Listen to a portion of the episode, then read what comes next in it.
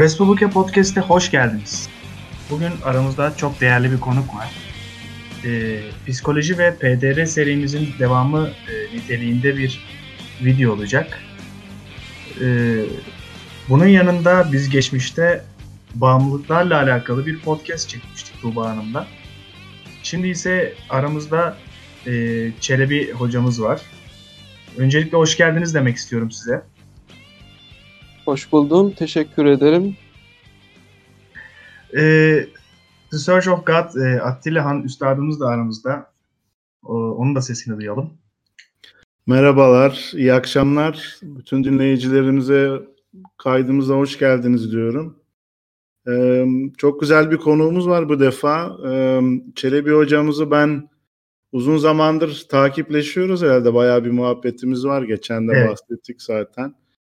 Yani böyle e, nadiren insanlar olur Twitter'da, sosyal medyada takip edersin. Böyle keşke gerçek hayatta da e, tanısam böyle aydın, güzel insanlar. İşte onlardan birisi de Çelebi hocamız. Sağ olsun e, davetimizi de kırmayıp geldi. Çok teşekkür ederiz kendisine. Bir mukabele ben çok teşekkür ederim. Bugün e, şizofreni hakkında konuşacağız. E, Çelebi hocamız bu konuda e, çok güzel araştırmalar yaptı ve bize bunu anlatacak. Hocam ilk başta şu soruyla başlamak istiyorum. Şizofreni nedir? Yani bunu bilmeyen insanlara e, bunu bir aktaralım. Evet, e, davetinizden ötürü öncelikle sizlere teşekkür ediyorum. Rica ederim. E, burada bulunmak benim için bir şeref. E, Çelebi adını kullanıyorum. Psikolojik danışmanım. E, konumuz şizofreni. Şizofreni aslında hepimizin az çok duyduğu, genelde de yanlış bilgilere ve ön yargılara sahip olduğu bir zihinsel rahatsızlık. Evet.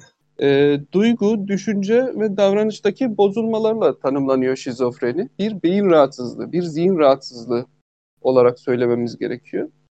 E, şizofreni kavramını e, ele alalım ilk önce. Şizofreni kavramı ilk olarak Alman psikiyatrist Emil Kraepelin ile İs İsveçli psikiyatrist Ögen Blöler tarafından kullanılmış, formüle edilmiş. Yani zaten psikolojinin ilk dönemleri genellikle Alman hakimiyetinde geçiyor. E, o dönem Hı-hı. Alman bilim adamları bu konuda çok e, yetkin. Tabii daha sonra İkinci Dünya Savaşı sonrası e, diğer bilim dallarında olduğu gibi Atlantik'in batı yakasına geçiyor. E, Kraepelin 1898'de şizofreni yerine, tabii o zaman şizofreni kavramı yok, erken bunama kavramını kullanıyor. Daha sonra Bleuler ise bunun yerine şizofreni terimini öneriyor. Peki şizofrenin kelime manası ne? Şizofrenin kelime manası da Yunan kökenli. Zaten psikolojide birçok kelime Yunan ve Latin kökenli. Ee, şizeyn ve fren yani bölmek ve zihin kelimelerinin birleşimi manasıyla geliyor. Zaten bu da zihin bölünmesi, parçalanmış zihin, bölünmüş zihin olarak e, Türkçeleştirebiliriz. E, şizofreni genel olarak e, hastanın diğer insanlardan, günlük gerçeklerden uzaklaşarak tuhaf inançlar, halüsinasyonlar, sanrılar geliştirdiği ve hayatta geri çekildiği bir dönem. Tabii ki burada geri çekilmenin manası önceki yaşantılara dönüşten ziyade daha ilkel bir forma dönüş olarak söylüyoruz. Yani şizofrenide genel olarak kişi gerçeklik ayırdımını yapamıyor. Yani e, düşündükleri, hissettikleri veya yaşadıklarını tam olarak gerçek mi değil mi bu konuda sanrılar gibi e, yani san, sanrılar. Evet. Kesinlikle bu konuda e, şüpheye düşebiliyor. Çünkü e, yaşadıkları, düşündükleri, hissettikleri bazen karşı taraftan e, hissedilmediği, görülmediği, bilinmediği için o da tam olarak bunun farkına varamıyor. Zaten şizofrenide genellikle travmatik olaylarla açığa çıkıyor. Zaten bu konuda da örnekleri vereceğiz. Daha tam olarak çözülebilmiş, bilimsel olarak yüzde yüz çözülebilmiş, nedenleri tam olarak ortaya konulabilmiş, tedavisi tam olarak e, gerçekleştirilebilen bir rahatsızlık değil. Maalesef ömür boyu süren bir kronik rahatsızlık. Maalesef zaten rahatsızlığın da e, en acı verici ve en e, kötü tarafı da ömür boyu süren, tedavisinin ömür boyu sürmesi ve belirtilerin tam olarak yok edilememesi olarak görüyoruz. Toplumsal yaygınlığı da yüzde bir civarında. Burada etnik köken, e, veya yaşadığınız bölgenin bir etkisi olmadığı söyleniyor. Yani tüm dünyada bölgelere has olmamak üzere her yerde eşit şekilde yüzde bir oranında e, dağıldığı varsayılıyor. Tabii ki bu oran biraz şüpheli çünkü genel tarama testleri maalesef her bölgede uygun bir şekilde yapılamıyor. Yani genel olarak şizofreniye böyle bir girizgah yapabiliriz. Yani ülkemizde 800 bin ile 1 milyon arası olası vaka var mı diyebiliriz o zaman? Bayağı yüksek. Ee, evet. Yani tam olarak bir rakam elimizde yok ama yüzde bir civarında bir e, e, şizofreni hastasının varlığı tüm dünyaca kabul ediyor. Tüm dünyada ortalama olarak kabul ediliyor. Türkiye'de de bu civarda olduğu varsayılıyor. Bir de başta... Bu da tabii ki çok ciddi bir rakam. Evet bir de başta bahsettiniz e, ben yanlış mı anladım e, bunamayla e, benzer bir hastalık mı olarak tanımlanıyor yoksa ee, ben yanlış ilk, anladım? Evet ilk dönemlerde yani 1800'lerin sonunda insanların özellikle şizofreni erken dönemlerde ortaya çıkıyor. Yani ergenlik ve genç yetişkinlik döneminde ortaya çıktığı için bu dönemde insanların bazı bilinçsel eksiklikleri de ulaşabiliyor hastalık nedeniyle. Bu da bunamayla eş görülüyor. Tabii o zaman hastalığın ismi tam olarak konulamadığı için benzetme yoluyla yani yaşlarda e, pek görünmüyor. E, gençlik döneminde ortaya çıkıyor. Hmm. Yani ortaya çıkma dönemi e, 12-14 yaşlarında özellikle e, geç ergenlik döneminde ortaya çıkıyor. E, en geç dönemleri genellikle 20-30'lu yaşlarda çıkıyor. Daha sonra çıkma ihtimali çok düşük. Bu da biraz beyinsel durumdan, e, beynin belli bir kısmının o dönem geliştiği için Hı-hı. belirtiler de o dönem ortaya çıkıyor. Evet. Benim bundan çıkardığım aslında hani bunamaya benzer olarak algılanması hastalığın e, başka zihinsel rahatsızlıklarla bazı benzeştiği noktalar ve özellikleri olması. Bundan bahsederken de e, aklıma başka bir soru geldi. O da e, belirtileri nedir şizofreninin ve yani tam bir tanımlaması mümkün mü? Diğer e, psikolojik hastalıklardan e, kesin bir şekilde e, ayırt edebileceğimiz şekilde bu da mümkün mü yoksa e, zor bir mesele mi bu? Aslında şizofreninin e, tanısı için e, DSM adı verilen bir kitaptaki yani bir, e, bir tanı kitabındaki belirtileri kullanıyoruz psikologlar, psikolojik danışmanlar ve psikiyatrlar olarak. E, Tam olarak nedir bu hocam bu DSM? Bu DSM tüm psikolojik e, zihinsel beyin kaynaklı rahatsızlıkların e, tanılarının olduğu bir kitap. Evet. Yani buna buna buna bakarak e, psikiyatrlar genelde teşhisi zaten te, tanıyı teşhisi psikiyatrlara koyması elzem. Psikiyatrlar da bunu buradaki belirtilere göre bu buradaki belirtilere dayanarak e, tanıyı koyuyorlar. Herhalde bir 4-5 yılda bir mi 10 yılda bir mi çıkıyor bu? Evet. Bir, evet bir sürekli rehber. güncelleniyor. Evet. Yani şu an 5. sanırım 5 yıl oldu. Beşincisi çıktı. E, sürekli güncellenmesi gerekiyor. Sürekli değişiyor. E, mesela eşcinsellik başta bir hastalık olarak alınıyordu DSM'nin ilk versiyonlarında. Şu an mesela hastalık olarak alınmıyor. Sürekli değişiyor. Hastalıkların evet. tanıları değişiyor. Şizofrenide mesela alt boyutları vardı. Alt kişilik boyutları vardı mesela. Onların hepsi kaldırıldı DSM-5'te. Sürekli değişiyor tabii, güncelleniyor.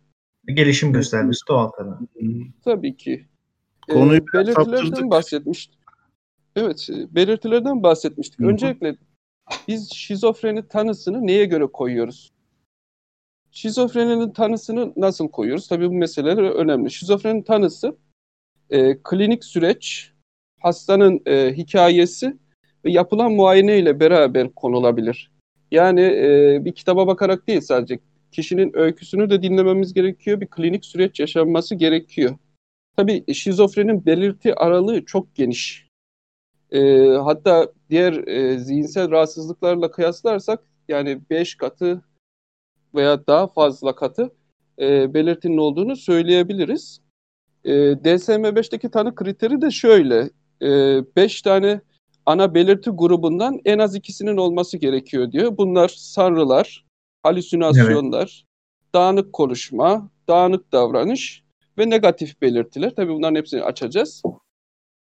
Daha sonra bu bozukluğun başlangıcından beri kişinin e, okulun okul hayatında, iş hayatında, sosyal hayatında bozulmalar, e, işlevsel becerilerinde düşüş ve bunların 6 ay 6 aydan daha fazla sürmesiyle beraber e, bu tanı konulabiliyor. Yani 5 tane ana tanı grubu e, belirti grubu var. Bu belirti grubundan en az ikisinin olması kişinin e, yaşamında belli bir gerilemenin olması şizofrenideki tanıyı konulmasını sağlıyor. Belirtiler de 3 ana gruba ayrılıyor. Şimdi zaten e, bu ana grupları tanımlayacağız. Bunlardan birisi pozitif belirtiler, negatif belirtiler ve dağınık belirtiler olarak 3 evet. ana gruba ayrılıyor.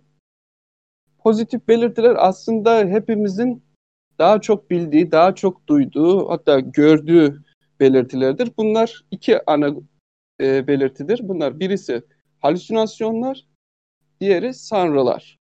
Şimdi onlardan bahsedelim. Bir kere ilk önce neden pozitif belirtiler? Çünkü pozitif dediğimizde aklımıza iyi, olumlu bir mana geliyor ama buradaki pozitifin e, pozitiften kasıt bir davranışın normalden çok daha fazla ve abartılmış bir şekilde yaşanması. Yani mesela atıyorum e, herkesin aklına öldüğü, aldatıldığı gibi şeyler gelir. Evet her insanın aklına e, böyle şeyler gelir. Ama bu ne kadar gelir? Ayda bir gelir, yılda bir gelir. Ama bu insanların hayatını esir alacak boyutta sürekli sık ve yoğun bir şekilde yaşanıyor. Abartılı bir şekilde yaşanıyor. Şimdi mesela halüsinasyonlardan bahsedelim. Şizofreninin en belirgin ve en bilinen algı bozukluğu da halüsinasyonlar. Halüsinasyonlar ilgili herhangi bir uyarıcı olmadan kendiliğinden ortaya çıkıyor. Zaten bu sadece kişiye ait bir şey ve daha çok işitsel halüsinasyonlar yaşanıyor. Yani kişi e, olmayan gayipten sesler duyuyor. E, işitsel halüsinasyonlar diğer halüsinasyonlardan çok daha fazla görülüyor. Peki ne duyuyor bu insanlar? Zaten işitsel halüsinasyonlardaki e, daha çok bilinen şeyler e, ona emir veren halüsin emir veren halüsinasyonların olması. Mesela birisi kulağına e, ilginç bir şekilde sen seçilmiş birisin. Şunu yap, bunu yap, buna güvenme, bunu öldür, bundan kaç, bu seni aldatacak gibi e, şeyler söylüyor ve bunu sadece o kişi duyuyor. Hmm. O, duyduğunu Garipmiş. birisine anlattığı sürede ne oluyor? Duyduğunu birisine anlatıyor. Karşıdaki kişi tabii böyle bir şey duymadığı için o da ona garip garip bakıyor ve deli misin diyor. Ee, bir süre sonra bu yaptığı şeyler ve söylediklerinden dolayı damgalanıp dışlanabiliyor.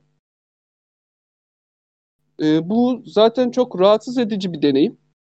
Rahatsız edicinin artmasının nedeni de şudur. Bazıları bu sesleri çok sık, gürültülü ve yabancı birilerine ait sesler duyuyorlar. Tabii ki bu da sürekli bir şekilde bunu duymak e, insanları hastalar açısından çok rahatsız edici bir durum.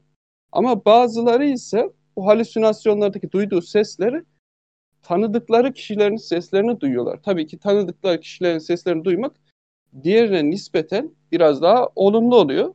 Şimdi örnek verelim isterseniz daha somutlaştıralım. Evet. Şimdi her gece tam uykuya dalmadan önce e, çirkin bet bir ses size öleceksin diyor. Ama her gece istisnasız. Bunu sizden başkası da kimse duymuyor. Anlattığınızda da kimse zaten buna inanmayacak. Korkunç. Deli deyip dalga geçecekler. Şimdi Çok korkunç. bu insana ne yaşattırır? Çok net bir korku. Saf bir korku. Ama şimdi biraz daha örneği olumlu hale getirelim isterseniz. Yine uykuya dalmadan önce bu sefer çok daha yumuşak, ipeksi bir ses seni seviyorum diyor. E, bu sesin sahibini de aslında tanıyorsunuz. Sesin sahibi de herkesin aslında olan e, o kavuşamadığı ilk aşkı. E, bu örnek tabii ki kulağa daha olumlu geliyor değil mi? Tabii Ama oldukça. Hayatta bir karşılığı yok. Hayatta bir karşılığı olmadığı için maalesef e, bunun Sarı. sonu da elim verici, elem verici oluyor maalesef. Yani yine mesela atıyorum e, Respublika'nın değerli katılımcılarından mesela Army arkadaşı düşünelim. Onun üzerine bir örnek verelim. E, farazi bir şekilde. Hı-hı. Şimdi e, e, Army arkadaşımız Armi arkadaşımız genel seçimleri takip etsin diyelim 2023 Evet. yılında. Evet. Ee, bu arkadaşımız sonuçları beklemeden yatıyor. Tabii ki kendi e, desteklediği kimsenin pek ümidi olmadığı için erkenden yatıyor. Sabah kalktığında da televizyonda e, Besim Tübük'ün balkon konuşmasını dinliyor. Şimdi Besim Tübük perver biri için o an gayet olumlu olabilir değil mi bu olum halüsinasyon? Tabii ki de. Ama ama maalesef gerçeklerle çatışan her halüsinasyon neticede kişiye elem verecek.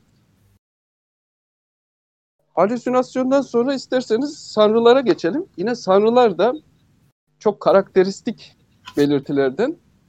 Bunlar gerçekliğe uygun düşmeyen inançlardır. Yani e, karşısında çok net, e, yüzde yüz geçerli deliller olsa dahi bu kişi bunlara inanıyor.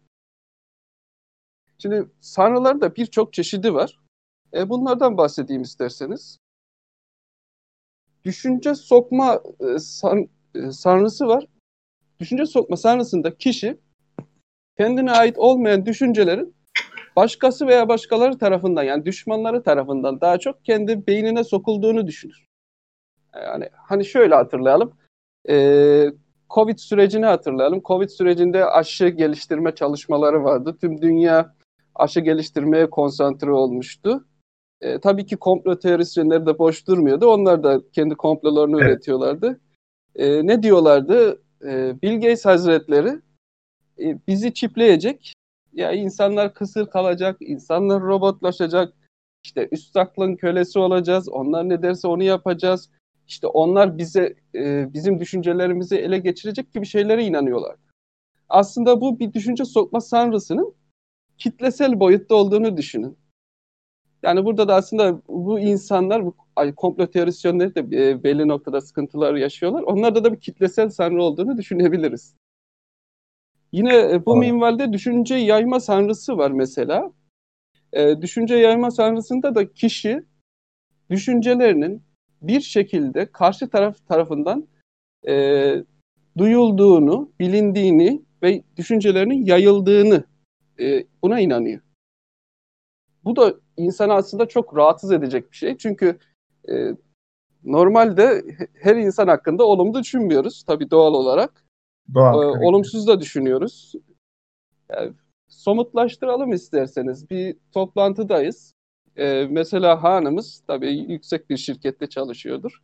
E, yönetim kurulu toplantısına katıldık. biz anonimiz hocam. E, biz sizi yükseklerde görüyoruz hanım.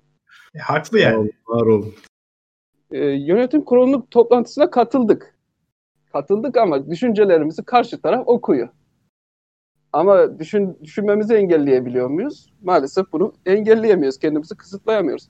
E şimdi karşıda bize zam vermeyen patronumuz var. O, onun cimriliği hakkında düşüncelerimiz var. Patronumuz bunu okuyor. Mesela yanımızda CEO var. CEO'nun çok vizyonsuz, düz bir adam olduğunu inanıyoruz. Öyle düşünüyoruz. E, Evet, Bitcoin'le diyor da maaş bizim- vermiyor bana. Evet. Aynen. Bitcoin'de maaş vermeyen CEO'nun vizyonsuzluğunu düşünüyoruz. Veyahut Yani en basit yalakalıkla terfi alan bir, birisi vardır. İlla ki vardır. Tabii ki E, onun hakkındaki düşüncelerimiz var. E, şimdi şöyle düşünün. Karşı taraftaki kişi sizin patronunuz. Onun hakkında çok olumsuz düşünüyorsunuz. Ve o kişi de bunu biliyor. Şimdi bunun nasıl bir kaygı oluşturduğunu düşünsenize.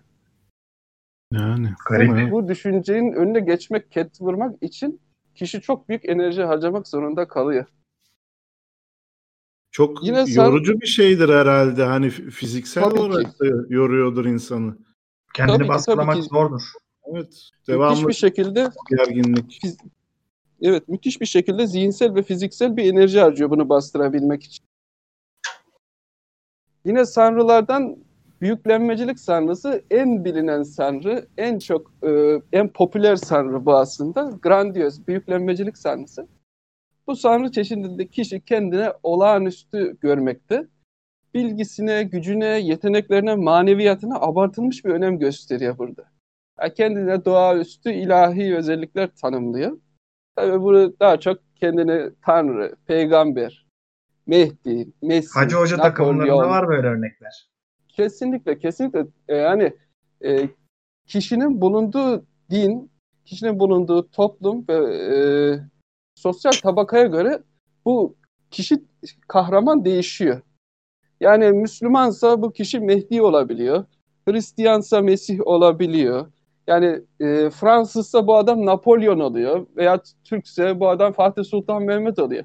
Yani orada kim değerliyse daha çok ona yöneliyor. Zaten e, çokça bununla ilgili örnek var. E, Türkiye'de de bunların örneği var. Mesela tabii ki ilk akla gelen Hasan Mezarcı var mesela. E, bir siyasetçi, milletvekiliyken bir anda kendini Mesih olarak buldu. Gökten indi. Ve arkasında da hala insanlar var. Burada da mesela Müritleri var. grandios sanrısı. Efendim? Müritleri var bildiğiniz. Tabii ki, tabii ki. Yani bu Var mı hala ya? sadece-. Bu da sadece bildiğimiz yani e, sadece Türkiye'de kendi Mehdiliğini açıklayan yüzlerce insan var. Evet. Ya ve bu sadece Türkiye'de. E, şunu söyle söyleyelim, İslam dünyasında ta ilk dönemlerden itibaren Mehdi çıkıyordu. Yani bin- 1500 yılda tahminen ne kadar Mehdi çıktığını hesaplayamayız bile. Burada da sanrılar etkili maalesef. Çok doğal. Yine en önemli sanrılardan birisi de referans yani alınma sanrıları. Burada da kişi önemsiz, sıradan, alakasız, hiç yani bir alaka olmadan sanrısal bir çerçeve oluşturuyor. Kendine has bir dünya oluşturuyor. Buraya da bir önem atfediyor. Yani bunlara da alınma sanrısı diyoruz.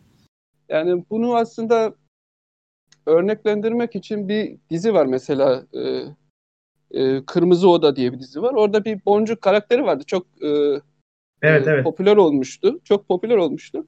Mesela o sa- sanrıların arttığı bir dönemde eve kapanıyordu. Eve kapandı, kapatılıyordu daha doğrusu. Eve kapatıldığında televizyondaki haberleri izliyor. Oradan kendine mesajlar verildiğini, e, pencereden dışarıya baktığında e, arabaların geçişinden, arabaların renginden dahi ona mesajlar verildiği ve o mesajlar dahilinde hareket ettiğine dair bir dünya oluşturmuştu. Bir sanrısal çerçeve oluşturmuştu. Yani bu sanrısal çerçeve içerisinde, dünya içerisinde oluyor. Yani daha çok kişi e, gerçek dünyada zorlanıyor. Gerçek dünyada zorlandıkça da bu sanrısal dünyaya daha çok yönelim gösteriyor maalesef. Sahipleniyor gibi. Kesinlikle, kesinlikle. Çünkü dış dünya tehlikeli, dış dünya zor, dış dünyada eleştiriliyor, dış dünyada dışlanıyor, kötü görülüyor, e, Bu iş verilmiyor. karakteri iyi bir örnek mi? Hani iyi derken hani tipik bir örnek mi şizofreni için? E, yani şizofrenik, e, şizofreni belirtileri gösterdiğini söyleyebiliriz. Evet.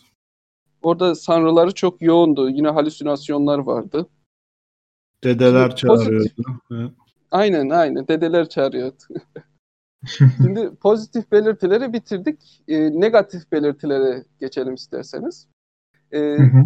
negatif belirtiler de pozitif belirtilerin aksine pozitif belirtilerde e, davranışların abartılmış ve fazla olduğunu gördük. Negatif belirtilerde ise bunun tam tersi. Normal davranışlardan çok daha azını göreceğiz. Hatta e, yok olma, tükenme derecesini göreceğiz. Bunda da e, birkaç örnek vereceğiz. E, mesela burada istemsizlik, avolisyon var. İstemsizlik de kişi yaşamındaki rutin aktivitelere karşı e, bir soğuma yaşıyor, ilgisizleşme yaşıyor. İşine, okuluna devam etmekte zorlanıyor. Günlük rutinlerini yapmakta zorlanıyor. Hiçbir şey yapmadan tek başına e, boş boş oturmak istiyor da çabuk sıkılıyor, çabuk bıkıyor. Yani insanlarla birlikte olmak istemiyor ve her şeyden sıkılmış bir vaziyette.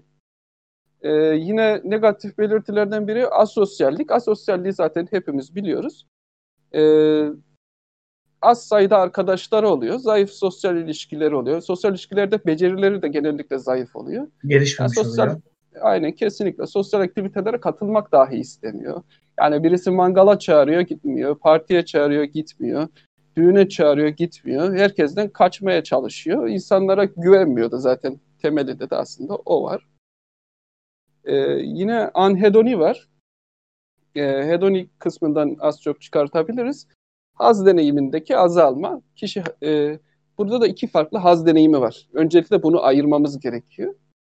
Şimdi tamamlayıcı haz o fiili yaptığımız andaki e, hazzı kastediyoruz. Mesela cinsel ilişkideki veya güzel bir yemek yemek veya militarist bir tüketici için düşünelim. Siyah videolarını izlerken düşündüğü hazzı düşünün. O o tamamlayıcı haz oluyor. Bir de beklentisel haz var. Beklentisel hazsa yaşanacak olay veya gelecekteki bir yaşanacak bir olay veya bir aktiviteden umulan haz. Yani mesela atıyorum akşamki derbi maçı var. Yani hayatınızın aşkıyla evlenmek veya bizim Kaptan Price için F-35'lerin gelmesi gibi bir şey.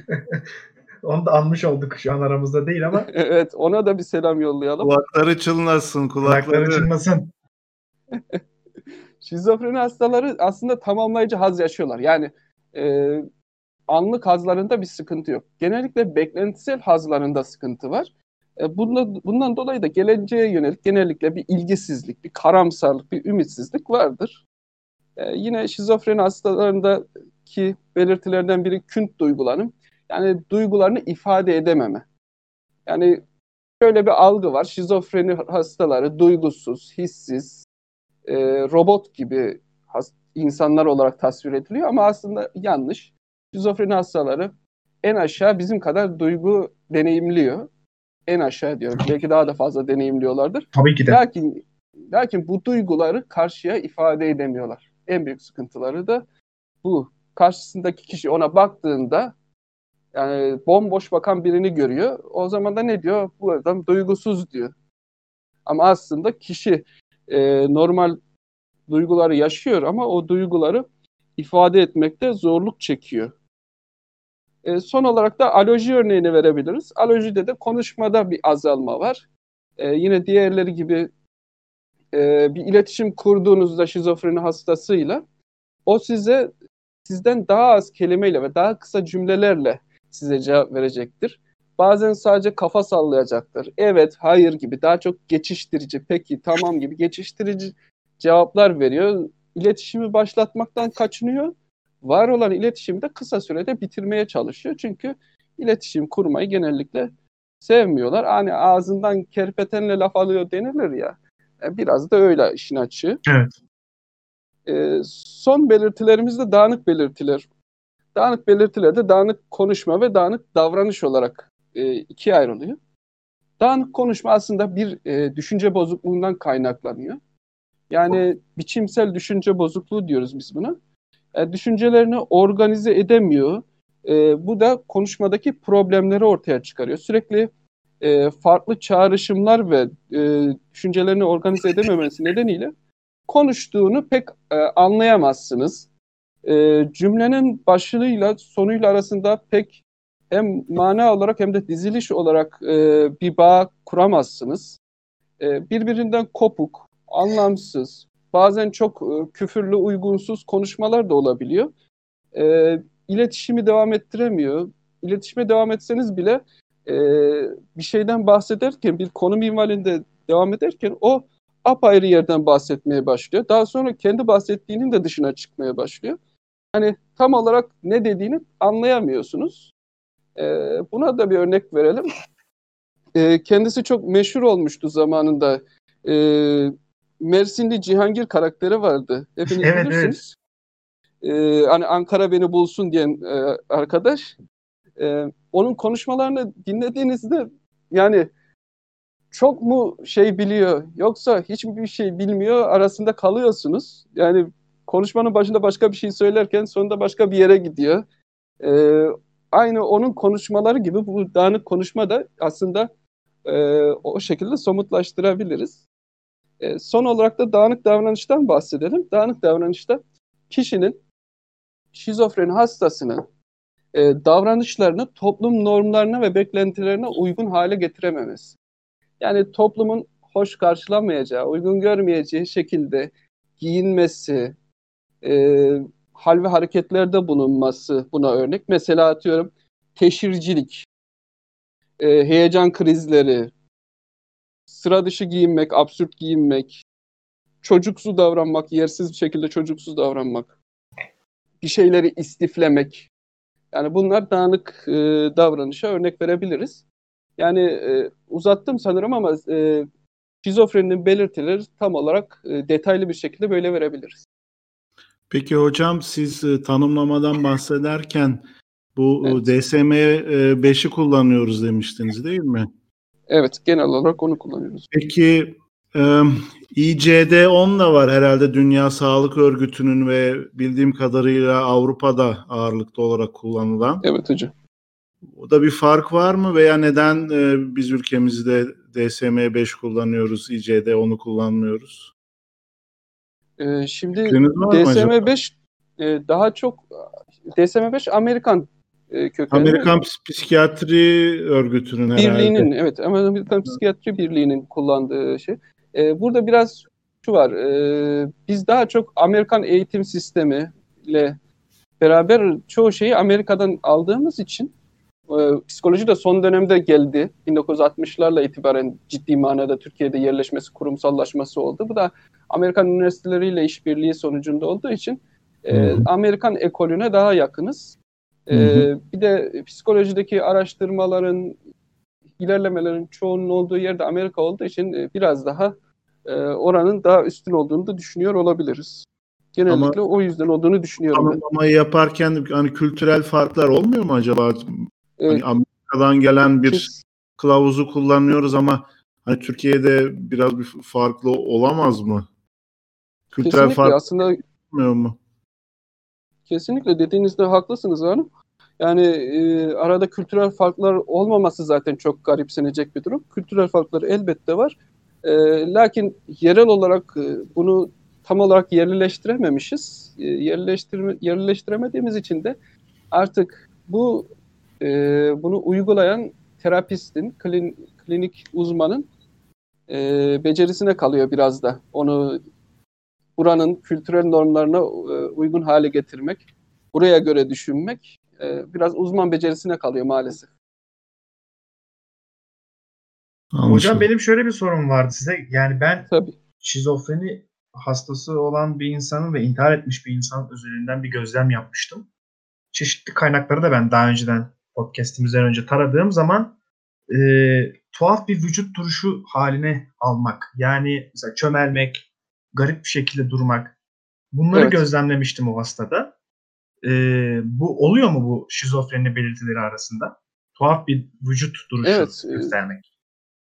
Bu katatoni deniyor. Katatonide de vücudun belli haller alabiliyor şizofrenide. Hatta bunun çok evet. e, üst versiyonları var. Mesela karşıdaki kişinin şizofreni, e, karşıdaki kişinin bu katatoniyi yani duruşsal bozuklukları veya e, duruşsal aynı kalışı yani uzun saatler boyunca aynı aynı duruşta kalabiliyor.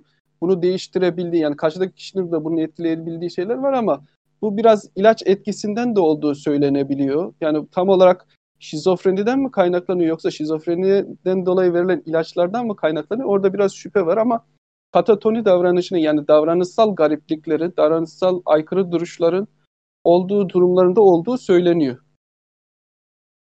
Çok güzel bir şekilde belirtilerini anlattık. Ee, şimdi hocam e, ben şunu da sormak istiyorum. Yani bu şizofreninin e, nedenleri ne? Yani nedenleri nedir? Neden olur? Evet yani zaten bilim dünyasının psikolojide bilim dünyasının en önemli meraklarından biri de şizofreninin tam olarak neyden kaynaklandığı. Yani evet. şu zamana kadar yapılan araştırmalar aslında şizofreninin %100 olarak şundan kaynaklandığını söyleyemiyoruz. Ee, tabii ki yapılan araştırmalar, deneyler, gözlemler de bir yerlere kadar geldik. Burada da bazı e, kesin olan bazı şeylerden bahsedeceğiz. E, mesela bunlardan birisi genetik. Şizofreninin kesinlikle genetik bir yanı var. Yani kalıtsal bir unsuru var şizofreninin. E, bunu da daha çok aile çalışmaları yapılmış, ikiz çalışmaları yapılmış, evlat edinme çalışmaları yapılmış. E, buradan çıkan gözlemler şizofrenin e, genetik olarak aktarılan bir rahatsızlık olduğunu gösteriyor. E, mesela bir genel tarama yapılmış. Burada ailede çıkan vaka ile e, kişinin akrabalık yakın akrabalık derecesi yakınlaştıkça şizofreni e, gösterme riski o oranda artıyor. Mesela kişinin eşiyle e, ilişkisinin üzerinden bahsedersek eşinde yüzde bir oranında görülüyor. Çünkü eşi kişinin akrabası olmadığı olarak düşünüyoruz burada. Tabii ki akraba evliliği olsa Bu daha farklı bir şey olabilir. Tabii ki de. Ee, bu yeğenlerde 2.65, torunlarda 2.84, kardeşlerde 7.3, e, çocuklarda 9.35 olurken bakın kişinin çocuğunda çıktığı zaman babasında çıkma ihtimali yüzde ona kadar yükseliyor. Toplumda oranı kaçtı? Yüzde birdi sadece. Çift yumurta ikizlerinde bu oran yüzde on iki iken tek yumurta ikizlerinde yani yüzde yüz DNA'sı benzeşiyor diyorlar. Tabii ki bu konuda da bir görüş ayrılığı var ama e, yüzde yüz DNA yakınlığı olmasına rağmen neredeyse tek yumurta ikizlerinde yüzde 44 yani bir tek yumurta ikizinde şizofreni görüldüğü zaman diğerinde görülme ihtimali yüzde 44 yani neredeyse yarı yarıya diyebiliriz. Ee, dediğimiz gibi şizofreni görülme riski ailedeki o çıkan vaka ile akraba arasındaki genetik ilişki yakınlaştıkça bu şizofreni riski artıyor. Tabii burada dikkat etmemiz gereken bir nokta var. Akrabalar sadece aynı genleri paylaşmıyor. Aynı ortak çevreyi de paylaşıyor. Tabii ki burada çevrenin de biraz e, etkisi olduğunu da söylememiz gerek. E, dikkat etmemiz gereken noktalardan biri de tek yumurta ikizlerinde %44 oranında görülüyor. Yani bu da şu demek, %100 kalıtsal bir rahatsızlık değil. Yani %100 kalıtsal olsa aynı anda tek yumurta ikizlerin ikisinde beraber görülmesi gerekiyor ki çevresel neredeyse, etkiler de var yani. Tabii ki, tabii ki. Oraya da geleceğiz. Yani bu da aslında bir ümit ışığı. Yani %100 genetik olsa yani yapacak hiçbir şey yok konumuna döneceğiz ama e, burada da gördüğümüz üzere yüzde yüz her şey e, genetikten kaynaklanmıyor. E, peki şunu söyleyebiliriz. Çift yumurta ikizleriyle tek yumurta ikizler arasındaki fark da biraz daha rahim içindeki e, kan akışından vesaire kaynaklandığını söyleyebiliriz. Doğru. Yine moleküler genetik araştırmaları var. Yani şizofreni evet kanıtsal, kalıtsal ama e, hangi genetik e, ögelerden kaynaklanıyor, e, ne tam olarak bu genetik yatkınlığı oluşturuyor? Ya bu tam olarak bilinmiyor. Zaten şu an araştırmalar biraz bu minvalde devam ediyor. E, şizofrenide yine nöroileticilerin yani nörotransmitter diyoruz. Nöroileticilerin belli rolleri var. Yani bunlar dopamin, serotonin, glutamat gibi e, evet. nöroileticiler. E, şizofreni tedavisinde kullanılan ilaçlardan geliyor bunun da aslında teorisi. Şizofreni ila, e, ilaçları daha çok bu dopamin, serotonin gibi nöroileticileri baskılıyor, baskılıyor ve bu sayede hasta e, daha sakin bir hale geliyor. E, buradan yola çıkarak deniliyor ki nöroileticiler e, şizofreni ile bir ilişkisi var. Tabii ki yine hangi nöroileticiler, ne oranda ve nasıl şekilde e, bu da tam açıklığa kavuşmamış bir şey, e, durumda. Yine beynin yapısıyla ilgili teoriler var. Beynin yapısındaki bazı anormalliklerin şizofreniyle ilişkili olduğu söyleniyor. E, bu da tam olarak ispatlanmış değil maalesef. Hı hı. E, anne karnındaki yaşananlar, mesela e, çevresel etmenler dediğimizde hepimizin aklına gelen şeyler, çocuğun yetiştirilme pratikleri, ebeveynliğiyle olan ilişkisi, e, bunlar aklımıza geliyor ama çevresel etmenlerden e, ilk başı e, anne karnı. Yani annenin geçirdiği, hamilelikte geçirdiği enfeksiyonlar, travmalar, e, yine kesinlikle yaşanan doğum komplikasyonları, bunlar çok önemli. E, şizofreni geliştirme riskini çok artırıyor bunlar. Zaten e, şizofreni hastalarında yapılan bir araştırmada yoğun bir şekilde doğum komplikasyonları da görülmüş. Yani bunlar e, bilinen şeyler. Tabii ki psikolojik etmenler de var. E, şöyle diyelim, e, şizofreni hastaları aslında e, çok stres yaşıyor gibi görünmüyorlar dışarıdan bakınca. Daha çok donuk bir ifade, donuk bir yüz ifadesi olduklarından ve çok bir şekilde dertlerini, meramlarını anlatmadıkları için e, stressiz, gailesiz kişiler olarak görülebilir. Çok doğru, evet. Ben de gözlemlemiştim. Çok sessiz ve böyle donuk bakışları, aşırı sessizlik gözlemlemiştim. E, içe kapanık oluyorlar, çekingen oluyorlar. Mesela siz onunla konuşmadığınız sürece pek o sizle konuşmaz, temas kurmaz değil mi? Yani. Ee, ama şizofreni hastaları stres yaşamıyor gibi görünseler dahi strese karşı çok aşırı duyarlıdırlar.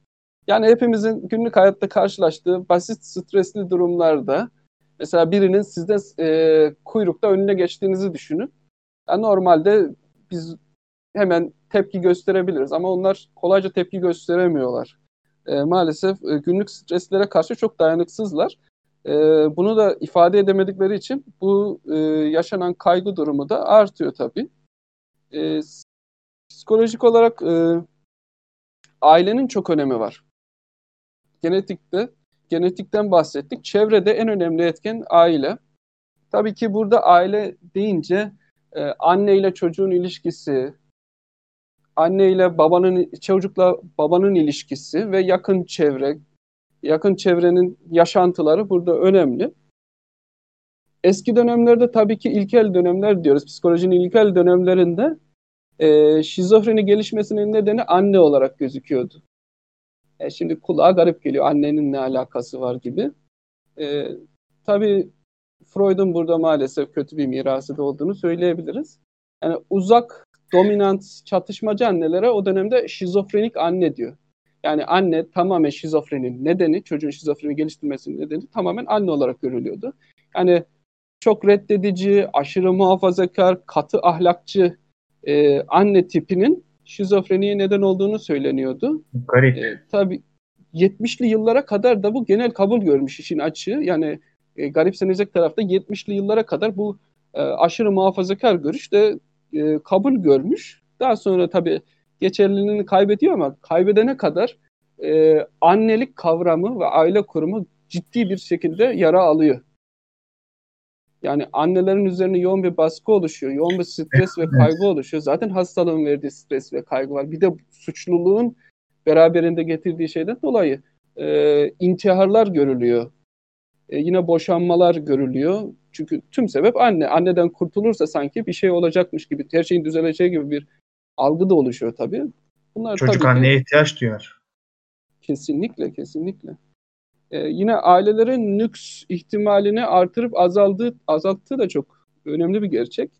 Şimdi kişi hastalandı, hastalandığı, hastalığın alevlendiği, ağırlaştığı dönemde hastaneye yatırılıyor doğal olarak. Ee, hastaneden taburcu ediliyor. Taburcu edildikten sonra genellikle bakıma ihtiyacı olduğu için ailesinin yanına gidiyor. Ee, burada iki aile tipi var. Şimdi duygu dışa vurumu dediğimiz aşırı eleştirel, e, duygusal müdahalelerin fazla olduğu, e, düşmanlığın olduğu, eleştirinin çok yoğun olduğu aile tipinde, ebeveyn tiplerinde e, nüks ihtimali yüzde 58. Çok yüksek bir oran. Yani Epey. kişi hastalıktan tam olarak döndü, ailenin içerisine tekrar döndü, tam bir şeyler düzelecek derken onu e, suçlamalar, eleştirmeler, özellikle mesela e, ebeveynler şu şekilde eleştiriyor.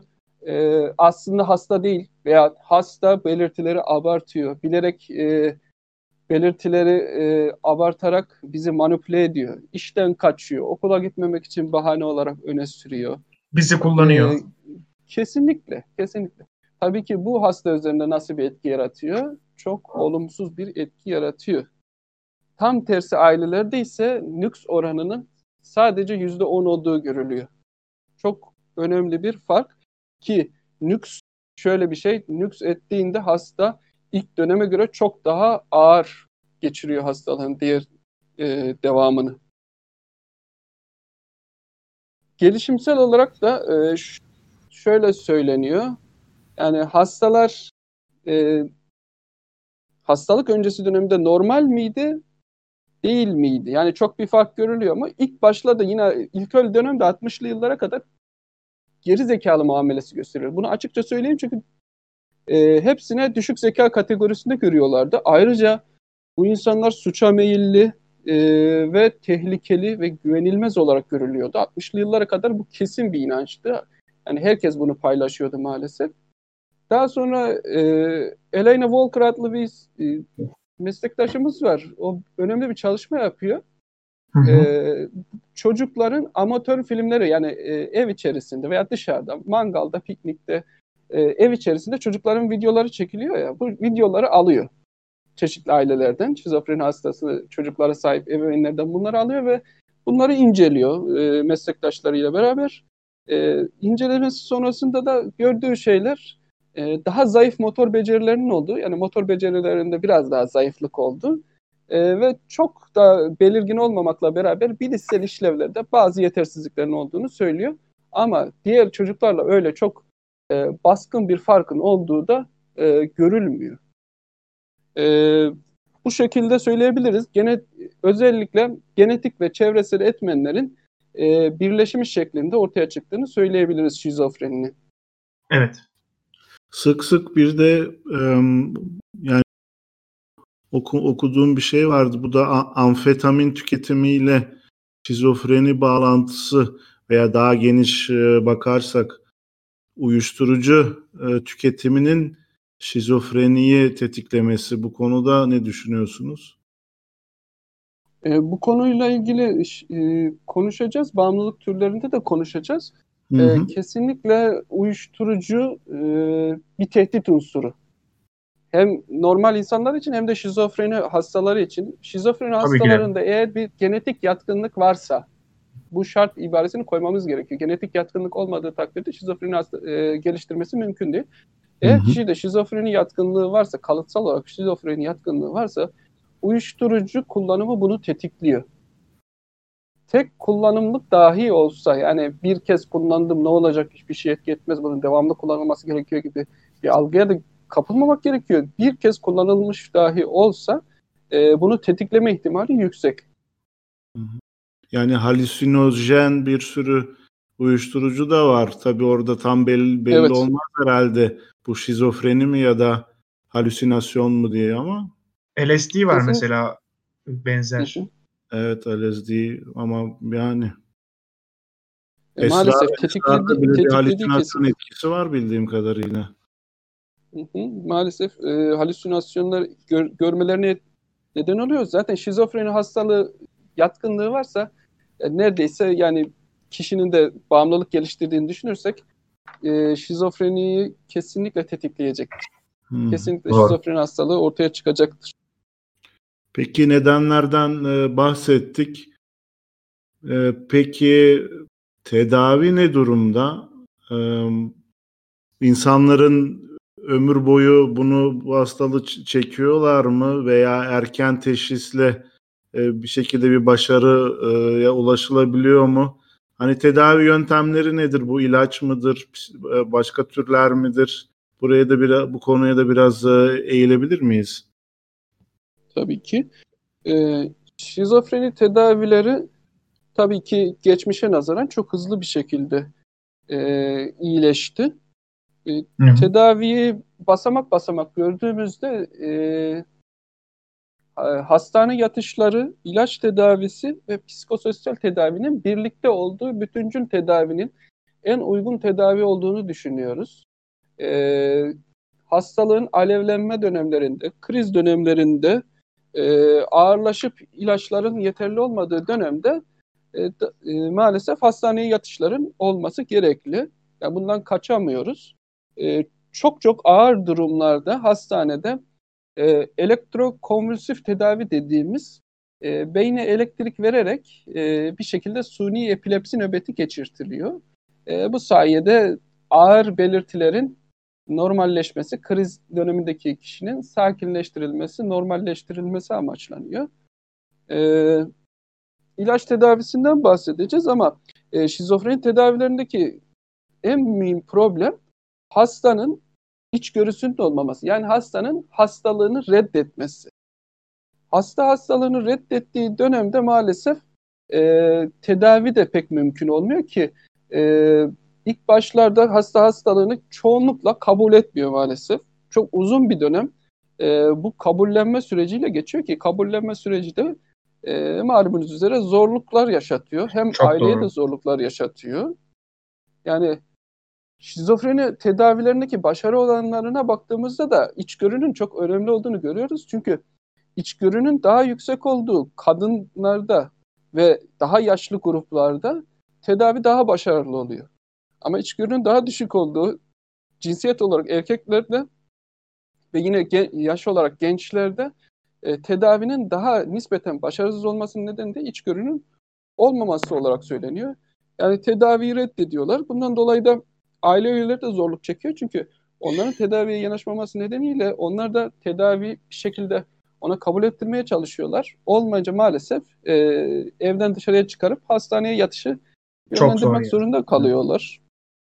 Yani yüzde yüz bir tedavi yöntemi, yani her şeyi bir anda çözecek bir tedavi yok. Her şeyi tedavi, her şeyi bir anda çözecek bir ilaç da yok. Yani şizofreni e, şu an itibariyle ömür boyu tedavi gerektiren bir klinik bozukluk. Ama bu tedavi ömür boyu sürekli ilaç kullanma şeklinde, sürekli hastaneye yatma şeklinde de olabilir. Çok nispeten yani hiç hastaneye yatmadan, çok az ilaç kullanarak da olabilir. Tabii burada e, kişi birçok neden var, birçok e, etken var. Onlardan bahsedeceğiz. Yani mesela bunlardan önemlisi ilaç tedavisi. Şimdi ne dedik? İçgörüsü olmayan hastalar tedaviyi reddediyor. Özellikle ilaç tedavisini reddediyor. Neden? Yan etkilerinden dolayı tabii ki. Yani evet. ilaçlar aslında tedavinin temel taşı olmazsa olmazı. Yani 50'li yıllara kadar e, hiçbir şekilde zaten ilaç yok. Yani kullanılmış profesyonel bir ilaç yok. E, ne oluyordu bu dönemde? İnsanları e, hastanelere yatırıyorlardı. Tımarhanelere daha doğrusu. Hastane demeyelim yani inceltmeyelim. E, yumuşatmayalım daha doğrusu. Doğru. E, bunlar tımarhanelere yatırıyorlardı insanları. Hapishane gibi. E, kodeslere tıkıyorlardı. E, parmaklıklar arasına tıkıyorlardı. Bağlıyorlardı. E, yatağa bağladıktan sonra sürekli elektroşok veriyorlardı. Kriz geçirdikçe elektroşok veriyorlardı. Konuşmuyorlardı. İnsan gibi bir bakım yoktu. Yani fırçayla insanları yıkıyorlardı. Temizliklerine, bakımlarına, e, yemeklerine hiç özen göstermiyorlardı. Tabii ki böyle bir şekilde insanlı, e, insani olmayan bir tedavi şeklinde de maalesef hiçbir sonuç alınamıyordu. 50'lerde özellikle tabii ki savaşın savaşın getirileri de oluyor. Savaşla beraber birçok kimyasal et, e, ve ilaç sektöründe ilerleme yaşanıyor. 50'lerde antipsikotik ilaçlar ve nöroleptik ilaçlar yavaş yavaş ortaya çıkmaya başlıyor. Bu sayede ne oluyor? İnsanlar ilk kez yani uzun süre hastaneye yatmadan e, tedavi olma imkanına sahip e, olmaya başladılar. Yani hastaneye bir yıl yatıyorsa e, bir hafta yattılar. Daha sonra doktorları onlara reçetesini yazdı ve bu adamlar evlerine gidebildi. E tabii ki ilaç tedavisinin yeterli olmadığı, hastaneye yatışın gerekli olduğu durumları var ama ilaç tedavisinin gelişmesi hastaneye yatışları azaltarak hastanelerin de yükünü bu noktada aldı. Hı hı e, insanların daha çok sosyalleşmesine e, e, ön ayak oldu. İnsanların daha çok aileleriyle vakit geçirmesine ön ayak oldu. E, tabii ki ilaçların da kend, e, kendine has yan etkileri var doğal olarak. E, bu yan etkileri de aslında e, gözden kaçırmamak gerek. Yani e, birincil kuşak ilaçlar ve ikincil kuşak ilaçlar olarak ayrılıyor bunlar. Birincil kuşak ilaçlar da zaten maalesef o 50'lerde çıkan ilk ilaçlar çok fazla yan etki gösteriyor. Çok fazla yan etkiden dolayı insanlar e, ilaçla tedaviyi yüksek oranda bıraktıkları görülüyor. Yani maalesef ilaçların da kendine has e, sıkıntıları var. Mesela nasıl yan, yan etkileri, etkileri var? Yani sakinlik, sersemlik, bulanık görme, yani kas katılı, istemsiz hareketler, cinsel işlev bozuklukları, hani çok e, ağır ve sürekli yan etkilerden dolayı ilaç tedavisinden de kaçmaya çalışıyor hastalar. Onları da bir noktada anlamamız gerekiyor. Yani özellikle verilen e, ilaçların hastayı e, bir sebze gibi veya basit bir sehpa gibi hissetmesine neden olduğu için insanlar e, normal e, his deneyimini kaybetmeye başlıyor bir süre sonra. Bundan dolayı da maalesef e, uzun süre boyunca bu ilaçları yüksek dozajda re- reçete etmek de yanlış. E, klinisyenin bunu iyi bir şekilde değerlendirmesi gerekiyor. Aslında onlarınki de zor bir tercih. Şimdi hastayı, e, hastanın karşınızda olduğunu düşünün. E, ilaçları azalttığınızı düşünün. Bu hastaların nüksetme ihtimalini arttırıyor. Ama ilaçlara e, aynı şekilde devam etmeniz de yan etkileri iyice arttırıyor. Evet. Yani burada da biraz sakal bıyık durumu var maalesef. E, ikincil kuşak antipsikotiklerle beraber yan etkilerin biraz daha azaldığı, e, nüksün azaldığı, e, sosyalleşmenin, sosyal hayata katılmanın arttığı görülüyor. Tabii ki E, ilaç tedavisi yeterli mi? Hayır. Çünkü e, biz insanız. İnsan bir psikososyal varlık. İnsan ruhu olan, zihni olan, e, belli hayat rutinleri olan bir varlık olduğu için psikolojik tedaviler, psikolojik müdahaleler çok önemli. Psikolojik tedaviler de özellikle 70 ve 80'li yıllarda e, çok hızlı bir şekilde e, daha öncesinde de var elbette ki e, 70 ve 80'li yıllarda çok daha yaygınlaşıyor. E, ilaç tedavilerinin ilerlemesiyle bağlı olarak onların da etkisi e, artıyor. Birbirlerini olumlu olarak etkiliyorlar. Yani en etkili tedavi olarak ilaç tedavisiyle beraber psikososyal müdahaleleri söyleyebiliriz. E, burada bir başarılı örnekten söz edelim isterseniz somutlaştırmak için. E, yine Amerika'da başarılı bir hukuk profesörü var, e, bir bayan, Ellen Sachs. E, bu çok önemli bir örnek. Evet. Sachs e, bir kitap yazıyor. Şizofreniyle nasıl mücadele ettiğine dair kitabın ismi maalesef şu an tam olarak aklımda değil. Şizofreniyle nasıl mücadele ettiği ve nasıl başardığına dair bir kitap yazıyor. E, ilginç olan taraf Sachs kitabı yazdığında e, neredeyse yakın iş arkadaşları dahil kimse onun şizofreni hastası olduğunu bilmiyor. Yani hastalığını gizliyor maalesef. Tabii ki bu da damgalama ve dışlamanın e, bir göstergesi. Yani çok başarılı bir hukuk profesörü bile bunu gizlemek zorunda kalıyor. E, peki Sachs burada kendi başarısından bahsederken bunu bir e, formüle etmiş. E, başarılı bir ilaç tedavisiyle beraber uzmanlardan alınan psikolojik desteğin, aile ve arkadaşlardan gelen sosyal desteğin, sıkı çalışma ve bir içgörü sahibi olmanın yani ciddi bir hastalığa sahip, ol, sahip olduğunun içgörüsünde olmanın e, tedaviyi kesin bir kesin bir olumlu bir şekilde sonuçlandırmanın anahtarı olduğunu söylüyor. Yani bunları tek tek söylersek ilaç tedavisi, psikolojik destek, sosyal destek, sıkı bir çalışma yani bir hayat amacının olması ve bu amaç için yoğun bir çalışma ve ciddi bir hastalığı olduğunu kabullenebilmek. Yani Sachs şöyle anlatıyor kitabında da bazı e, paraflar var. E, orada şöyle söylüyor. Benim en büyük şansım ben ne zaman kriz dönemi geçirsem, bir alevlenme dönemi geçirsem beni olduğum gibi kabul eden, beni her belirtimle kabul eden, beni dışlamayan, beni kabul eden, beni hayatın içinde tutan bir ailemin ve arkadaşlarımın olması diyor. Ki sosyal destek burada psikolojik tedaviyle beraber verilen sosyal destek şizofreni hastaların tedavisi için bir olmazsa olmaz durumunda. Ee, yani ailenin büyük bir tehlike. Efendim? Yalnızlık büyük bir tehlike şizofreni hastası. Kesinlikle. Kesinlikle. Hepimizin olduğu gibi onların da e, yanlarında güvenebilecekleri, e, onları koşulsuz kabul eden, onları olduğu gibi seven, olduğu gibi kendi olduğu için değer veren insanların olmasını istiyorlar. Ve bunların olduğu takdirde tedavi çok hızlı bir şekilde olumlu bir seyir e, alıyor. E, aileden bahsettik e, psikolojik tedavilerin içerisinde aile terapileri çok önemli. Yani tedavinin içerisine bireyle beraber aileyi de dahil etmek gerekiyor. Çünkü e, birey o ailenin içerisinde yaşıyor. O aile birçok sorumluluk alıyor. O aile hastaya çok e, önemli, olumlu veya olumsuz bir şekilde etki ediyor. E, durumu ağır olan hastayı e, tekrar eve döndüğünde ailenin nasıl bir rolü olacak? Burada işte terapist aileye bu konuda yardım etmesi gerekiyor. Yani şizofreni aile içerisinde de zor. Şimdi şöyle düşünelim.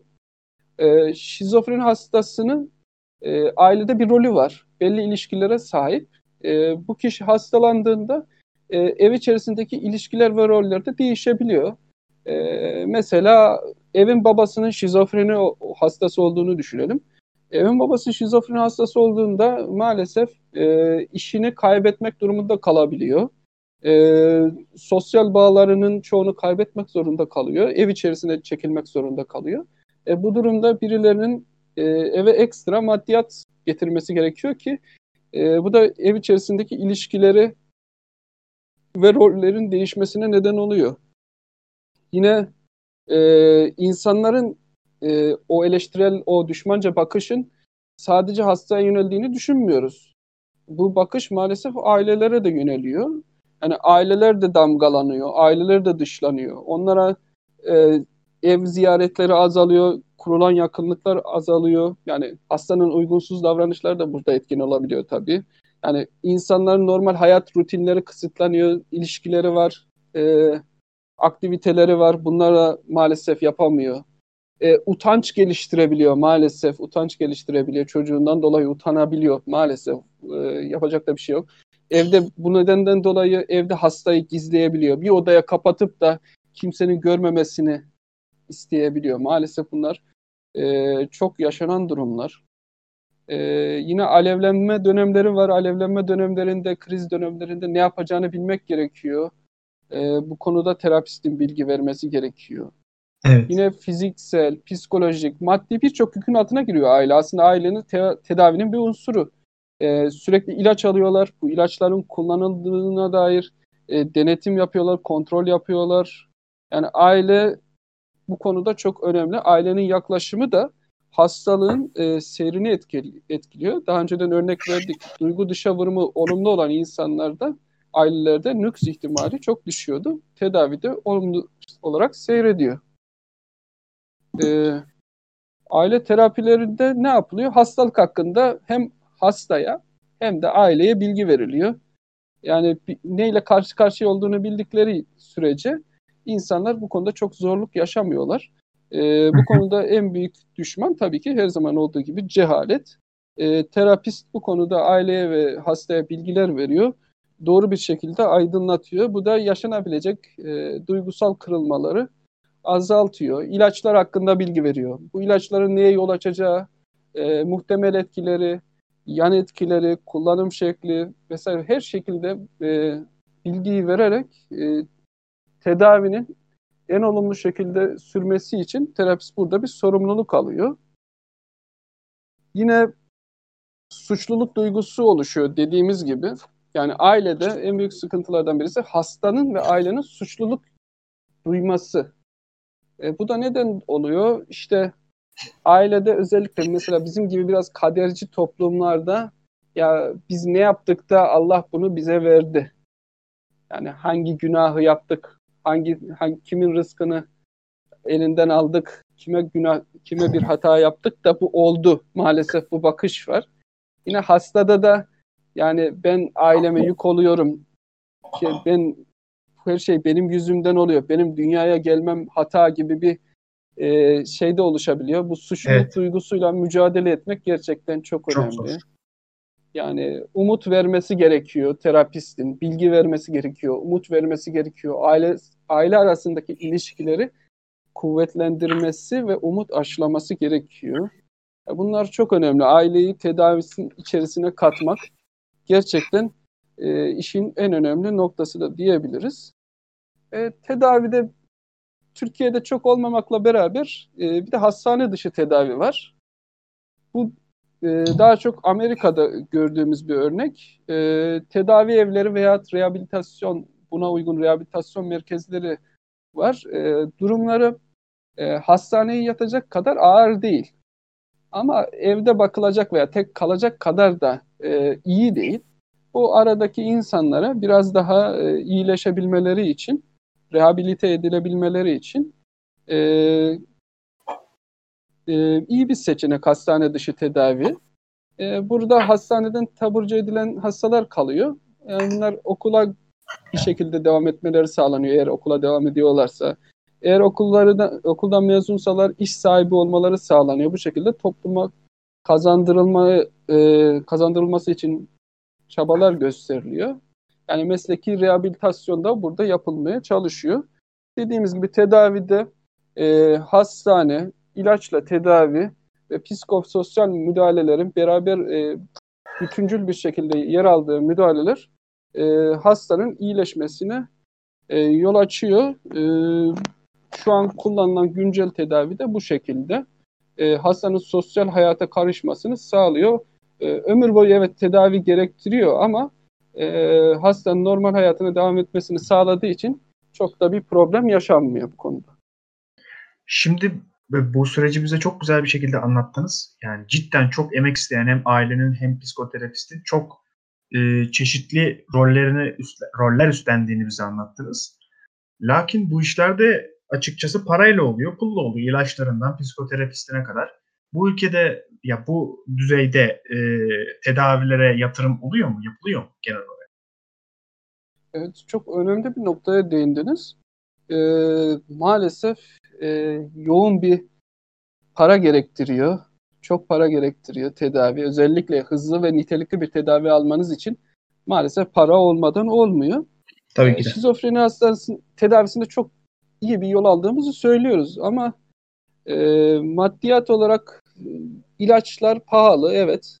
İlaçların çoğunu devlet karşılıyor. Devlet karşıladığı için de e, normal halk için, normal bir birey için çok bir sıkıntı olduğunu düşünmüyoruz. E, ilaçları devlet karşıladığı sürece. Ama hı hı. E, hastane yatış dönemleri oluyor tabii.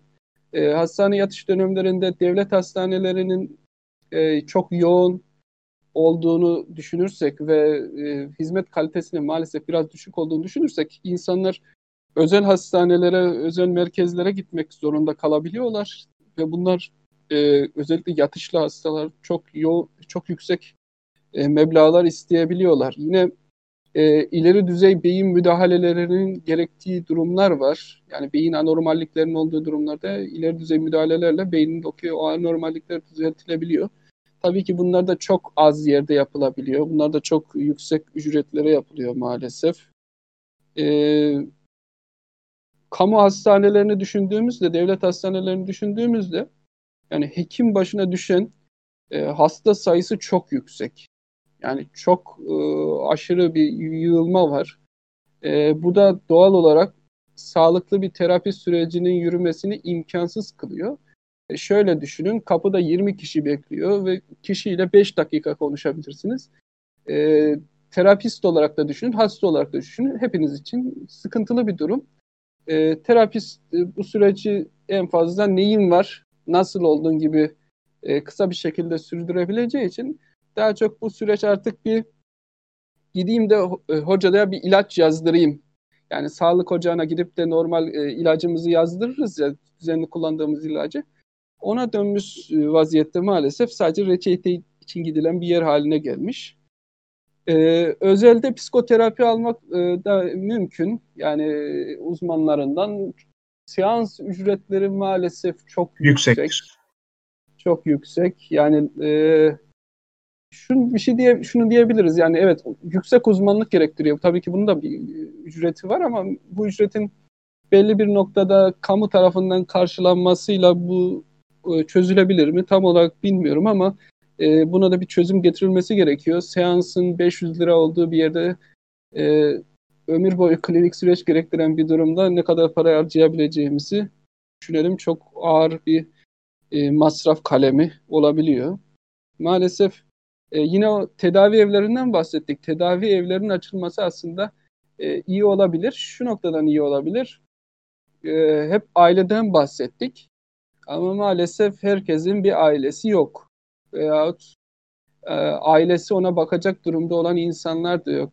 Diyelim ki şizofreni hastasının babası, annesi ölmüş veya çok yaşlı. E, bu insanların da bakıma ihtiyacı var.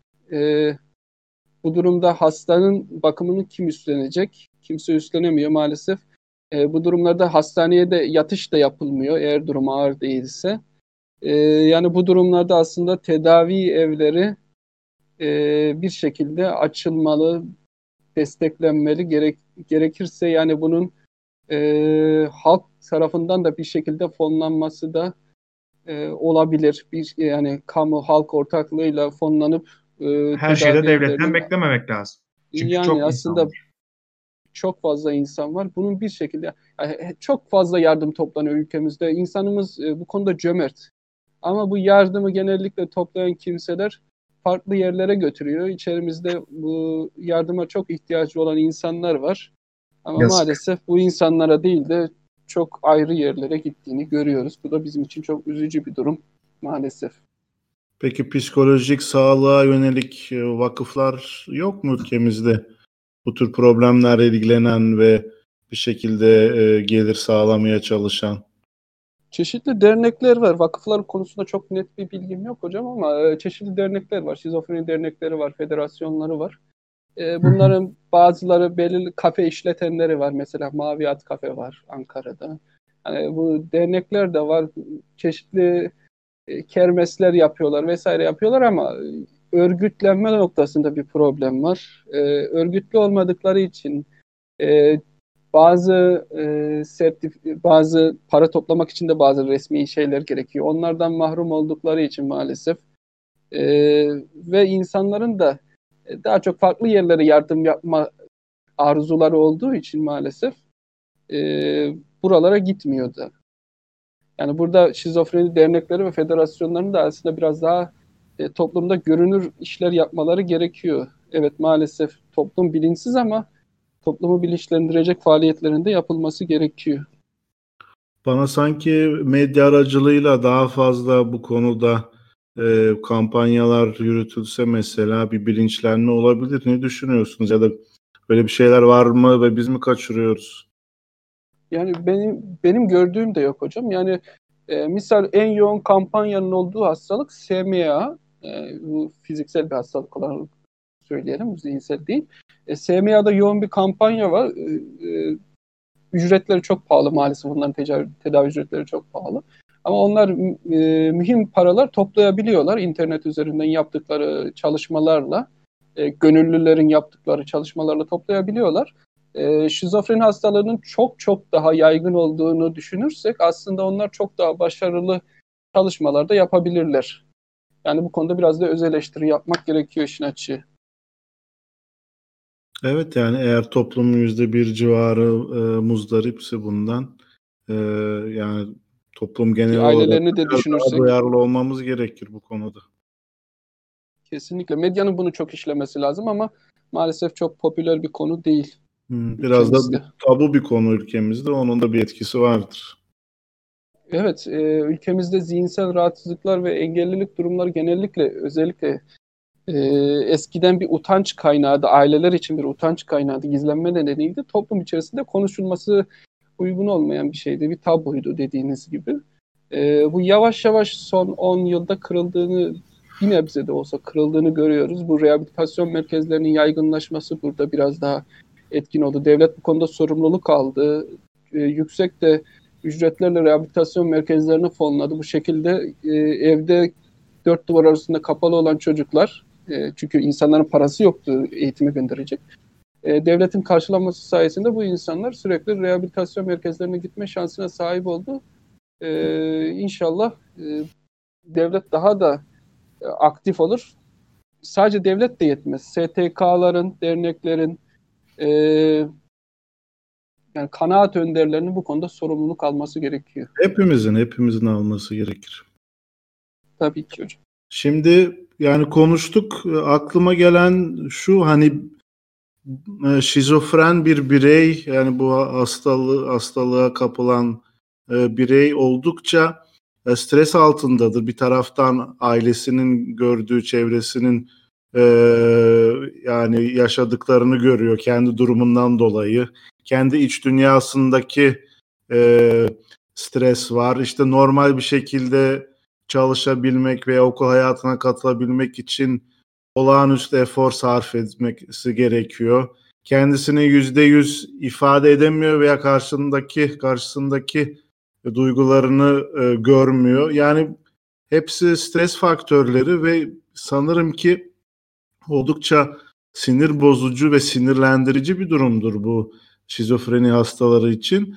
Aklımıza gelen şu yani bu kadar stres altında olan bir insan e, haliyle durumuna e, sinirlenen bir insan şiddete meyilli olur mu? Yani şiddet davranışı şizofreni hastalarında e, artıyor mu? Daha fazla mı? Bu konudaki tespitler nedir? Şizofreni hastalarının şiddetle olan ilişkisi, e, şiddete meyilli olup olmadığı çok tartışılan bir konu. E, aslında bu oluşan şiddetin, belli durumlarda oluşan şiddetin şizofreni nedeniyle mi? Yoksa şizofreni hastalarına e, yaşadığı stres, kaygı, onların e, toplum tarafından dışlanmasıyla beraber gelen süreçteki etkiden mi kaynaklandığı e, bir tartışma konusu. E, şöyle bir şey diyemeyiz. Şizofreni hastalarının neredeyse hepsi veya çoğunluğu şiddete meyilli diye bir şey söyleyemeyiz. Yani araştırmalar şizofreni hastalarının yalnızca yüzde onunda e, saldırgan davranışların görüldüğünü söylüyor. Yani bu da toplumun normaline göre düşündüğümüzde gayet e, kabul edilebilir bir yüzde. Çünkü toplumda da her 10 kişiden birini çevirseniz, normal kabul edilen insanlardan 10 kişiden birini çevirseniz, o kişinin de salgı, saldırganlığa meyilli olduğunu söyleyebiliriz. E, bu yüzde 10 oran da tedaviyle beraber çok rahat bir şekilde azaltılabiliyor. E, bir de şizofreni hastalarının cinayetlerde rol almasından dolayı e, maalesef burada biraz oran yükseliyor. Cinayetlerde rol almasından dolayı e, bir kafa karışıklığı oluşuyor. Bunun e, buradaki atıf şizofreniye yapılıyor. Özellikle medyada da hep şu şekilde vurgulanıyor. Şizofreni hastası dehşet saçtı gibi e, maksatsız, yanlış, e, çok yanlış, ayıp ayıplanacak bir şekilde kullanılan popülist dil e, bir şeyin üzerine örtüyor. Daha çok buradaki e, neden şizofreniden ziyade şizofreniyle beraber e, olan alkol veya madde bağımlılığı. Evet, şizofreni hastalarında e, normale göre daha fazla alkol ve madde bağımlılığı, özellikle madde bağımlılığı görülüyor. Burada da cinayetlerindeki biraz artmanın nedenini de madde bağımlılığı olarak görebiliriz. Yani 2012 yılında aslında ilginç bir habere rastladım araştırırken. 2012 yılında Emniyet Genel Müdürlüğü e, şizofreni hastalarının polis kontrolü altında olmasına dair bir çalışma başlatmış. Çok ilginç bir şekilde. E, burada hastanelerden isimler istenmiş, e, yerel mevkilerden e, e, ikametler istenmiş, bilgiler istenmiş muhtarlıklardan. E, çok yanlış bir uygulama. E, bu yanlış uygulamada e, çeşitli dernek ve STK'ların baskısıyla iptal edilmiş. E, uygulamanın sebebi sorulduğunda Türkiye'deki cinayetlerin e, yaklaşık %3'ünün şizofreni hastaları tarafından işlenmesi bir neden olarak gösterilmiş. Yani buradaki diğer %97'yi e, ne kadar araştırıldığı tabii burada muallak. Sadece %3'ün üzerine bir fokuslanma, e, bir e, ilgilenilme e, mevzu bahis burada. E, diğer %97'nin ikametleri alınıyor mu, isimleri tespit ediliyor mu, bunların vesayet altına alınıyor mu, polis kontrolüne alınıyor mu? Elbette hayır. Maalesef damgalanma mevzu bahis. E, buradaki %3 rakamının da önemli. %1 olan şizofreni e, vakalarının %3 oranında cinayete karışmasının nedeni de daha çok e, madde bağımlılığı olarak söyleyebiliriz. Çünkü madde bağımlılığı bu konudaki en önemli etken. E, bir de şunu düşünmemiz gerekiyor. Her şeyi e, onlar ve biz şeklinde düşündüğümüz sürece sıkıntı oluyor. Yani herhangi bir kişinin şizofreni şizofren tarafından bir şizofreni hastası tarafından öldürülme riski 14 milyonda birmiş. Yani çok konuşulan, çok söylenen, yani sürekli Dr. Jekyll, Mr. Hyde şeklinde e, gözümüzün önüne sokulan şizofreni hastalarının sadece yüzde 14 e, milyonda bir ihtimalle bir şizofreni hastası tarafından öldürülme riskimiz var ama bunun dillendirilme e, sıklığını düşünürsek hiç diyebiliriz. E, buna karşın bir şizofreni hastasının normal popülasyondaki bir insana göre şiddet görme ihtimalinin yaklaşık 5 kat olduğu söyleniyor. Yani normalden çok fazla şiddet uygulamıyorlar ama normalden çok daha fazla şiddete maruz kaldıklarını söyleyebiliriz. Yani şiddete e, başvurmalarının nedenlerinden biri de tabii ki çok yoğun eleştiri, baskılanma, dışlanma. Bu insanlar işlerini kaybediyorlar. Bu insanlar sosyal ilişkilerini kaybediyorlar. Boşanıyorlar. Sevgilileri sevgililer tarafından e, ayrılmak zorunda kalıyorlar. Evet çok kötü. Yani çok zor yaşantıların içerisinde insanların yani biz bile çok basit yaşantılar yaşadığımızda e, insanlar hemen şiddete yönelebiliyor maalesef bizim toplumumuzda. Yani onların yaşadıklarını kıyasla bizim yaşadıklarımız neredeyse hiç e, olarak düşündüğümüzde yani e, şiddete yönelmelerinin çok da abartılacak bir şey olmadığını görebiliyoruz. Şimdi hocam e, biz bu şizofreni ve bağımlılık arasındaki ilişki var mı sorusunu daha önceden e, işledik zannedersen. İstiyorsanız evet. bu, bu konuda eklemek istediğiniz bir şeyler varsa çünkü siz uyuşturucuyla e, genetik e, faktörlerin de etkili olduğu şekilde bir harmanlama, bir birleşme gerçekleştiği zaman çok yüksek ihtimal e, bu insanların şizofreniye yakalanabildiğini özetlemiştiniz. Buraya eklemek istediğiniz, açmak istediğiniz bir e, nokta var mı? Yok, sadece şunu söyleyelim. E, hani dopamin seviyesini arttırıyor. Kullanılan ilaçlar e, dopamin seviyesini arttırdığından dopaminde pozitif belirtiler üzerinde özellikle varsanılar, sanrılar dediğimiz belirtiler üzerinde çok yoğun etkili. Kişi bağımlılık hem bağımlı hem de şizofreni hastanıysa, hasta, hastasıysa ikisinin birden tedavisinde olmasını gerekiyor. Yani bağımlılık bir kenara atılacak bir şey değil. Bağımlılık çok önemli bir Doğru. E, mevzu. İkisinin de birden tedavi olması gerekiyor. Polis istatistiklerinden bahsettik. Acaba e, yargı veya polis istatistiklerinde e, şizofren hastaların daha fazla intihar edip etmedikleri de bahsediliyor mu? Veya bu konuda e, başka kaynaklar var mı? Maalesef çok açık kaynaklar yok. Yani bunlar paylaşılmıyor, açıklanmıyor. Biraz gizli kalıyor maalesef. E, şizofreni e, de insanların, şizofreni hastası olan insanların normale göre daha az yaşadığı bir gerçek. Bu bilimsel bir gerçek. Bunun asıl nedeni, en çok e, görülen nedeni kardiyovasküler rahatsızlıklar yani fiziksel rahatsızlıklar. Bununla beraber intihar da aslında bu nedenlerden biri. Ee, özellikle intihar girişimi şizofreni hastalarında çok yoğun. Ee, maalesef çok yoğun. %25 ila %50 arasında bir oran veriliyor. Çok yüksek oranlar veriliyor. Tabii ki oranlar yapılan yerlere göre çok değişiyor. Ben bu oranları %10 olduğunu da gördüm, %70-80'leri de gördüm. Daha ortalama e, oranları almaya çalıştığımızda yani yaklaşık her iki şizofreni hastasından birinin intihar girişimine intihar girişiminde bulunduğunu söyleyebiliriz. Maalesef e, bu çok yüksek bir oran. E, yine intihara bağlı ölümlerde ise e, intihar eden kişilerin, intihardan dolayı ölen kişilerin yüzde 13'ünde şizofreni hastası olduğunu söyleyelim. Yani normalde yüzde bir görülen bir hastalığın intiharlarda yüzde 13 oranında etki etmesi de hastalığın e, intihara meyilli olduğunu gösteriyor. Yani ama şunu aklımıza gelebilir bu durumda. Yani e, böyle bir risk olduğu durumda nasıl bunu terapist göremez, nasıl aile göremez? E, yani. Sonuçta normal intihar girişimlerini düşündüğümüzde e, intihar öncesi bir süreç var. İntihar öncesi emareler var, görülebilen emareler var. Ama şizofreni hastalarında bu emareler pek görünmüyor. Yani e, herhangi bir uyarıcı bir davranış yok. İntihara meyilli olduğuna dair, intihar e, girişimde bulunacağına dair bir uyarıcı bir davranış yok. E, yine hiçbir şekilde sözel olarak bunu dillendirmiyor. Tabii ki bu da doğal olarak fark etmeyi, e, yani intiharı fark etmeyi ve önlemeyi zorlaştırıyor.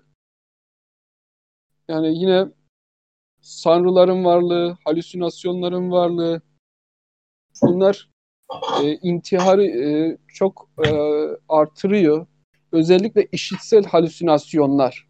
Yani emir veren işitsel halüsinasyonlar bu, burada çok büyük bir risk etmeni. E, emir veren işitsel halüsinasyonlar gören e, insanlar maalesef e, intiharı daha çok meylediyor. Yine yaşamlarındaki daha demin bahsettiğimiz artan depresyon, yoğun kaygı dönemi, umutsuzluk, e, gelir kayıpları, işlev kayıpları bunların hepsi intiharı arttırıyor. E, yine intiharda özellikle e, ilk yıllarda intihar çok yaygın, intihar girişimi çok yaygın. E, bu dönemde hastalığı kabullenememe, e, hastalığı değişen şartlara uyum sağlayamama, e, direnememe nedeniyle özellikle ilk birkaç yılda intihar girişimlerinin çok daha sık olduğunu söylemek gerekiyor.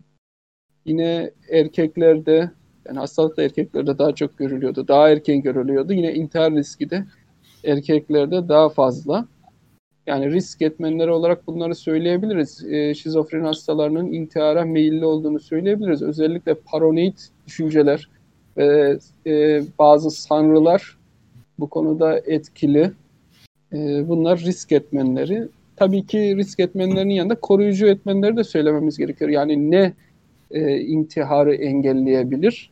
E, bunların başında aileyle birlikte yaşamak geliyor. Tabii ki aileyle birlikte yaşamak e, hastayı davranış olarak kısıtladığı için çok etkili. Yine sosyal desteği ailenin içerisinde bulan, bulması, sevgiyi, değeri, kabullenimi aile içerisinde bulabilmesi şizofreniyi e, koruyucu faktörlerinden, intihar için koruyucu faktörlerdendir. Yine sosyal destek, kabullenilme, bunların hepsi e, intihar için koruyucu faktörler. E, şizofreni hastasının e, intihar öncesi çok emare bırakmaması ve intihara genellikle meyilli olmalarından dolayı e, bu konuda çok e, dikkatli olunması gerekiyor. Maalesef e, intihar girişimleri çok yaygın, intihardan ölüm de çok yaygın. Peki intihardan bahsediyoruz da e, hastanın bazı eylemlerinde sonuç intihar gibi gözükse de belki o niyeti yok muydu acaba diye merak e, ediyorum. Bu şekilde siz kendiniz bahsettiniz Kırmızı Oda dizisindeki bu boncuk karakteri. Bir sahne hatırlıyorum.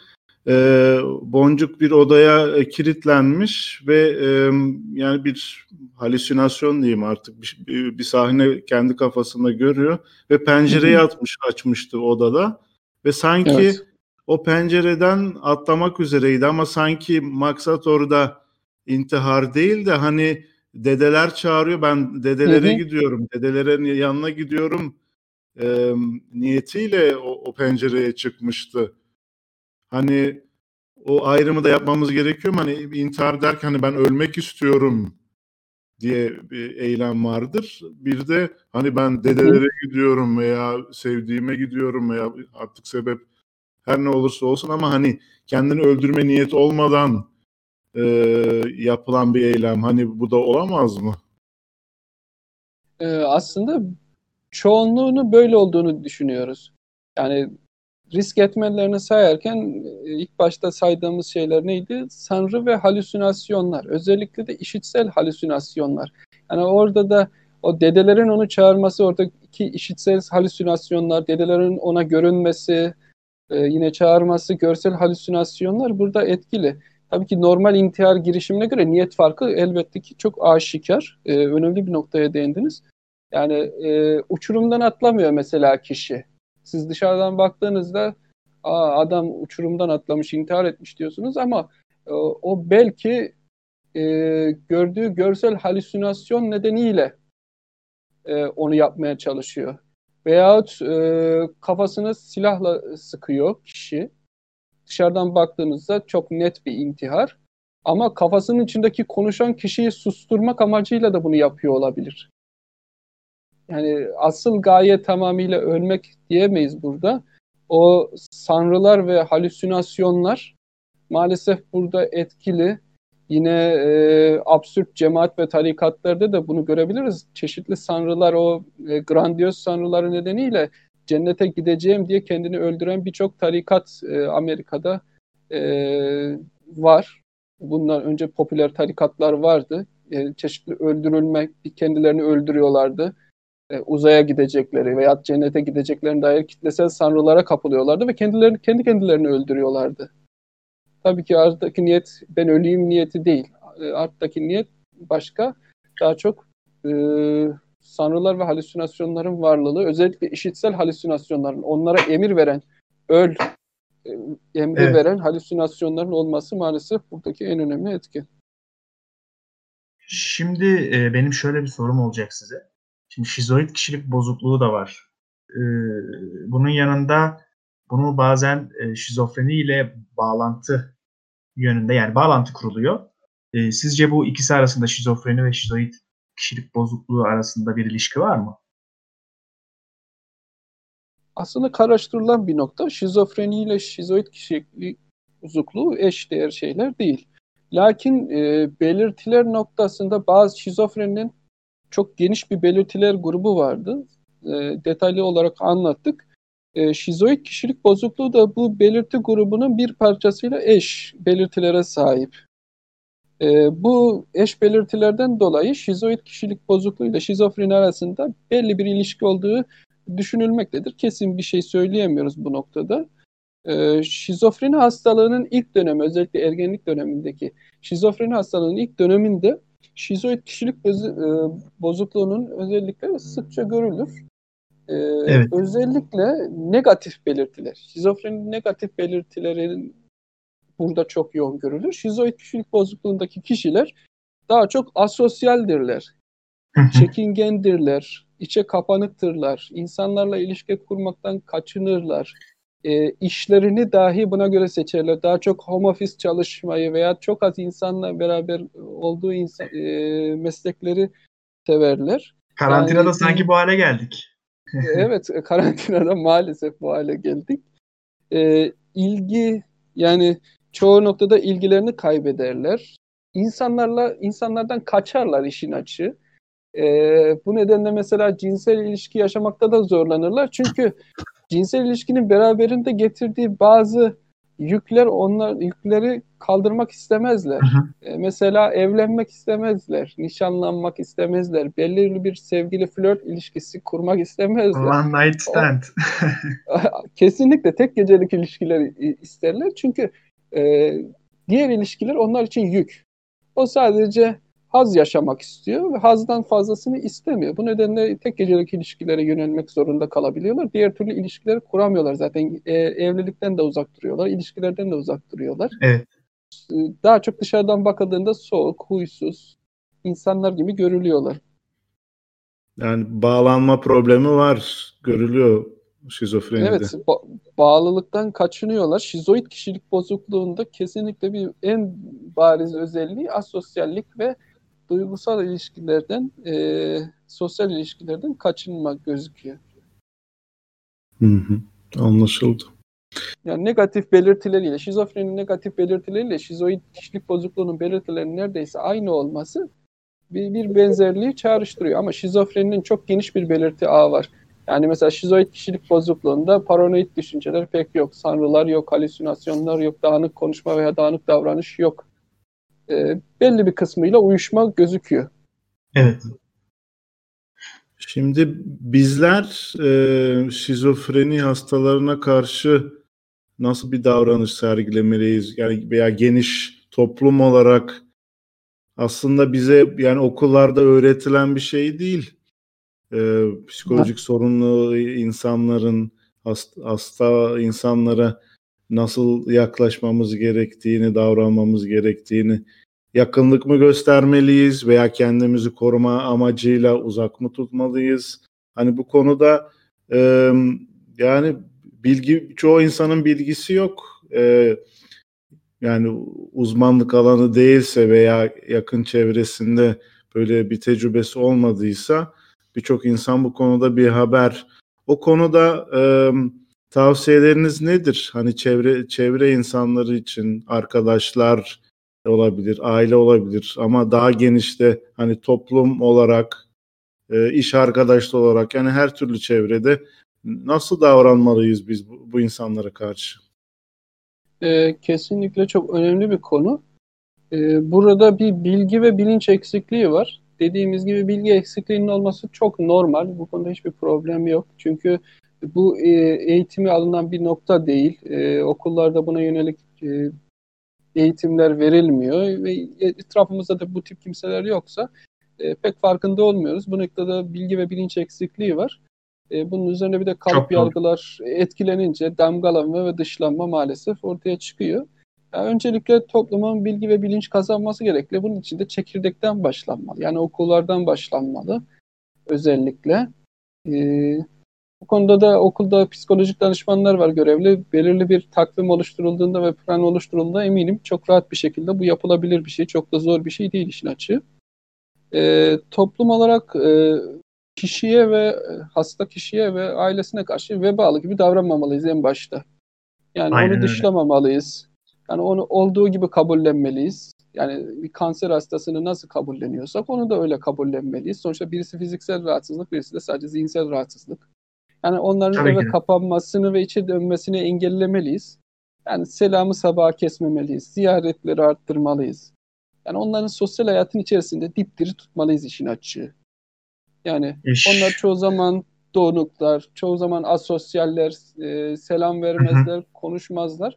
E, biz daha çok e, bu konuda ön alacağız. Biz daha çok onlara selam vereceğiz. Daha sabırlı bir iletişim göstereceğiz. Sürekli iletişim halinde olacağız. Yani Ama çok yıpratıcı. Bak, çok yıpratıcı. Hani Kesinlikle. Hani yakın arkadaşın olsa bile e, bu tür insanların davranışları müthiş yıpratıcı. E, yani kendim e, tecrübemden konuşuyorum. Öyle bir arkadaşım e, yani şizo, şizof, şizofreni hastalığı vardı ve gitgide e, belirtiler daha da kötüleşiyordu ve öyle bir insanla e, hala aynı sıklıkta görüşmek gerçekten çok yıpratıcı. Çünkü çok zor, çok zor. Çok e, çok kırıcıydı ve bu sanki zevk alıyor evet. gibiydi bu. Bir provokasyon veya başkalarına acı vererek kendi acısını mı hissettirmek istiyordu bilmiyorum ama hani kolay değil, çok yıpratıcı ve insan aslında o zaman ilişkiyi kesmek istiyor çünkü hani o kadar kendine zarar veren bir ilişkide kalmak istemek yani zor. Çok zor, çok zor. Duygusal olarak bunu kaldırabilmek, bunu bunun için kendini zorlayabilmek çok zor. Yani onların temel problemi özellikle güven duygusunun zayıf olması. Güven duygusu zayıf olduğu için arkadaşlık ilişkilerinde hep bir art niyet arayabiliyorlar. Yani sizin ona normal niyetle, halis niyetle yaklaşmanızı o daha çok e, benden bir menfaati var. Kesin bana bir kötülük yapacak gibi algılandığından dolayı maalesef e, sizden o sizi ondan uzaklaştıracak uygunsuz davranışlar veya uygunsuz sözler kullanabiliyor. Biz burada şunu söylüyoruz daha çok e, onunla arka, ona arkadaşlığı yaşatmanız gerekiyor. Yani gerçekten çok zor bir şey. Arkadaşlığı anlatmamız değil, arkadaşlığı yaşatmamız gerekiyor. Çünkü o kişi arkadaşlığa genel olarak inanmıyor. Ancak yaşatabilirsek buna inanç e, gösterebilir ve bu e, bir şekilde kendini sosyal ilişkilerin içine atabilir. Maalesef dediğiniz gibi çok zor. Yani o kişileri karşılıksız olarak sevmeli, koşulsuz kabul göstermeli. Olduğu gibi değer ver, e, değer görmelerini sağlamamız gerekiyor. Yani bunu bu hisleri yaşatmamız gerekiyor işin açığı. Kolay bir şey mi? Kesinlikle değil. Ee, ailelerine destek vermemiz gerekiyor. Ailelerine bu konuda e, aileleri onlar kadar uygunsuz davranışlar sergilemeyeceği için Çok ailelerine doğru. aileleri üzerinden yaklaşmak e, bir yöntem olabilir. Yine toplum olarak en büyük vazifelerimizden biri de e, daha önce de bahsettik örgütlenmelerine yardımcı olabiliriz. Onlara destek alabiliriz. Maddi, manevi destek olabiliriz. Sonuçta hepimizin bir toplumsal statüsü var. Toplumsal statüyle beraber, maddi gücüyle beraber illaki onlara yardım edebileceğimiz belli noktalar olabiliyor. E, bu konularda destek verebilmemiz gerekiyor. Onların ücretsiz sağlık hizmeti alabilmeleri, nitelikli eğitim alabilmeleri ve özellikle, bunun altını çiziyorum, özellikle iş sahibi olabilmeleri noktasında bizim desteğimiz çok önemli.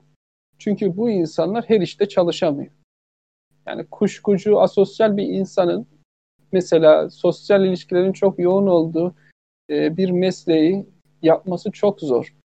E, bu insana uygun meslekler yok mu? Elbette var. Bu insanların bu mesleklere yönlendirilmesi bir şekilde e, bu insanların istihdamı sağlanması gerekiyor. İstihdam içerisinde e, devletin belirli noktalarda destek vermesi gerekiyor. Yine işverenlerin e, biraz daha olsun e, cebini değil de biraz daha e, insanları düşünmesi de gerekiyor. Bu insanları işte tutmaları gerekiyor. E, belki günde daha az çalıştırırlar. Belki biraz daha az yük yüklerler ama bir şekilde toplum içerisinde tutmamız gerekiyor bir insanları. Ee, şimdi artık sona geldik, sona yaklaştık. Bizi de daha önceden sohbet ettiğiniz zamanlarda da bize çeşitli e, okuma ve e, film izleme yönünden e, şizofreni ile alakalı şeyler önermiştiniz. E, bu yönden bize ve izleyicilerimize özellikle e, önermek istediğiniz kitap veya filmler var mı? E, elbette zevkle. E, okuma önerisi olarak öncelikle e, ben bu konuda ilk önce insanın biraz bilimsel bilgi edinmesinin gerekli olduğunu düşünüyorum. Tabii ki. Yani dedikodu minvalinde veya gazete haberleriyle öğrenilecek veya internette satır okumayla e, bir yere kadar öğrenilebilir. Biz de başlayabilirler. Tabii tabii ki bunlar kesinlikle bunlar değerli şeyler aslında. Şunu da demiyorum bunlar e, hiçbir işe yaramaz demiyorum. Bunlar değerli şeyler ama başlangıç aşaması için değerli şeyler. E, e, ruh sağlığı uzmanlarının yazdığı e, kitapları okuyabilirler. E, maalesef bu kitaplar biraz pahalı ama e, sahaflardan Evet. ed- elde edebilirler. Çünkü bu kitapların pek değeri bilinmiyor. Alındıktan sonra kenara atılabiliyor. E, benim de öyle çok kitabım var sahaflardan topladığım, çok ucuza topladığım ve şu an piyasada bulunamayan kitaplar maalesef basımları da. az. Ya mesela Anormal Psikoloji kitabını önerebilirim. E, bilimsel bir kitap. E, DSM-5 ışığında yazılmış. Evet. Bu psikopo- psikopatoloji kitabı. Bunu okuyabilirler. Ee, hikaye veya roman okumak isteyenler içerisinde de ya bu konuyla ilgili çok kitap var ama çok absürt noktaları anlattıkları için, çok uçuk kaçık şeyler anlattıkları için önermek istemiyorum. Yani hikaye roman olarak da Oliver Sacks'ın kitaplarını okuyabilirler. Ee, bu minvalde kitapları var. Ee, bilimsel e, olarak da e, altı dolu kitaplar. Yine e, öykü tadında bunu okuyabilirler. Ee, izleme önerisi olarak da yine çok fazla film var. Bu Netflix'ten özellikle önermiştiniz. Bir evet, film. bu konuyla ilgili çok e, şey var. İki tane film önereceğim. E, bunların birincisini daha çok e, çoğumuz duymuşuzdur. Belki çoğumuz da izlemişizdir. E, ilki Akıl Oyunları. Evet. E, Russell Crowe'un başrolü, başrolde Russell Crowe var. E, burada dahi bir matematikçi olan John Nash'in hikayesini anlatıyor. John Nash e, Nobel ödüllü bir matematikçi. E, özellikle halüsinasyonların varlığını, halüsinasyonları merak edenlerin kesinlikle izlemesi gereken bir film. Halüsinasyonların varlığını çok güzel bir şekilde anlatıyor. Ayrıca hasta birisinin Nobel ödülü alabilmesini de e, burada müthiş bir e, göndermesi var. Onu da almak gerekiyor. İkinci olarak da e, Netflix'te izleyebileceğiniz belki diğer sitelere de e, düşmüş olabilir. Deli ve Dahi var. Hı hı. E, Deli ve Dahi'de de Oxford Sözlüğü'nün yazılma hikayesi iki kahraman üzerinden anlatılıyor. Yine burada Mel Gibson ve Penn var. Çok önemli oyuncular var. Çok da güzel bir kurgu var. E, kahramanlardan biri Amerikalı cerrah olan William Chester Minor. E, çok yoğun paranoid düşünceleri olan, sanrıları olan, halüsinasyonları olan biri. E, Şampen muazzam bir oyunculuk çıkarmış. Kesinlikle izlemesi gerekiyor e, dinleyicilerimizin. E, bu iki filmi onlara tavsiye edebilirim.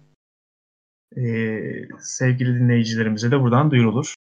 Ee, artık sona geldik. E, öncelikle geldiğiniz için çok teşekkür ederim. Ee, bize bu değerli bilgileri verdiniz. Davet, davetimize e, teşrif ettiniz. Ee, The Search of God e, Han Üstad'a da ben çok teşekkür ederim. O da e, bize podcastimize çok yardımcı oldu. E, bizim e, Respublika Podcast olarak e, PDR ve psikoloji e, alanındaki podcast serilerimiz devam edecek. E, son olarak söylemek istediğiniz bir şey var mı? E, herkese e, bu konular e, bu konularla ilgili bilgi sahibi olmalarını öneririm. Okumalarını, izlemelerini öneririm. Çünkü e, bu insanlarla beraber yaşıyoruz. Bu insanlar bizim toplumumuzdan ayrı insanlar değil. Belki komşumuz, belki akrabamız, belki de bizim çocuğumuz da öyle olacak.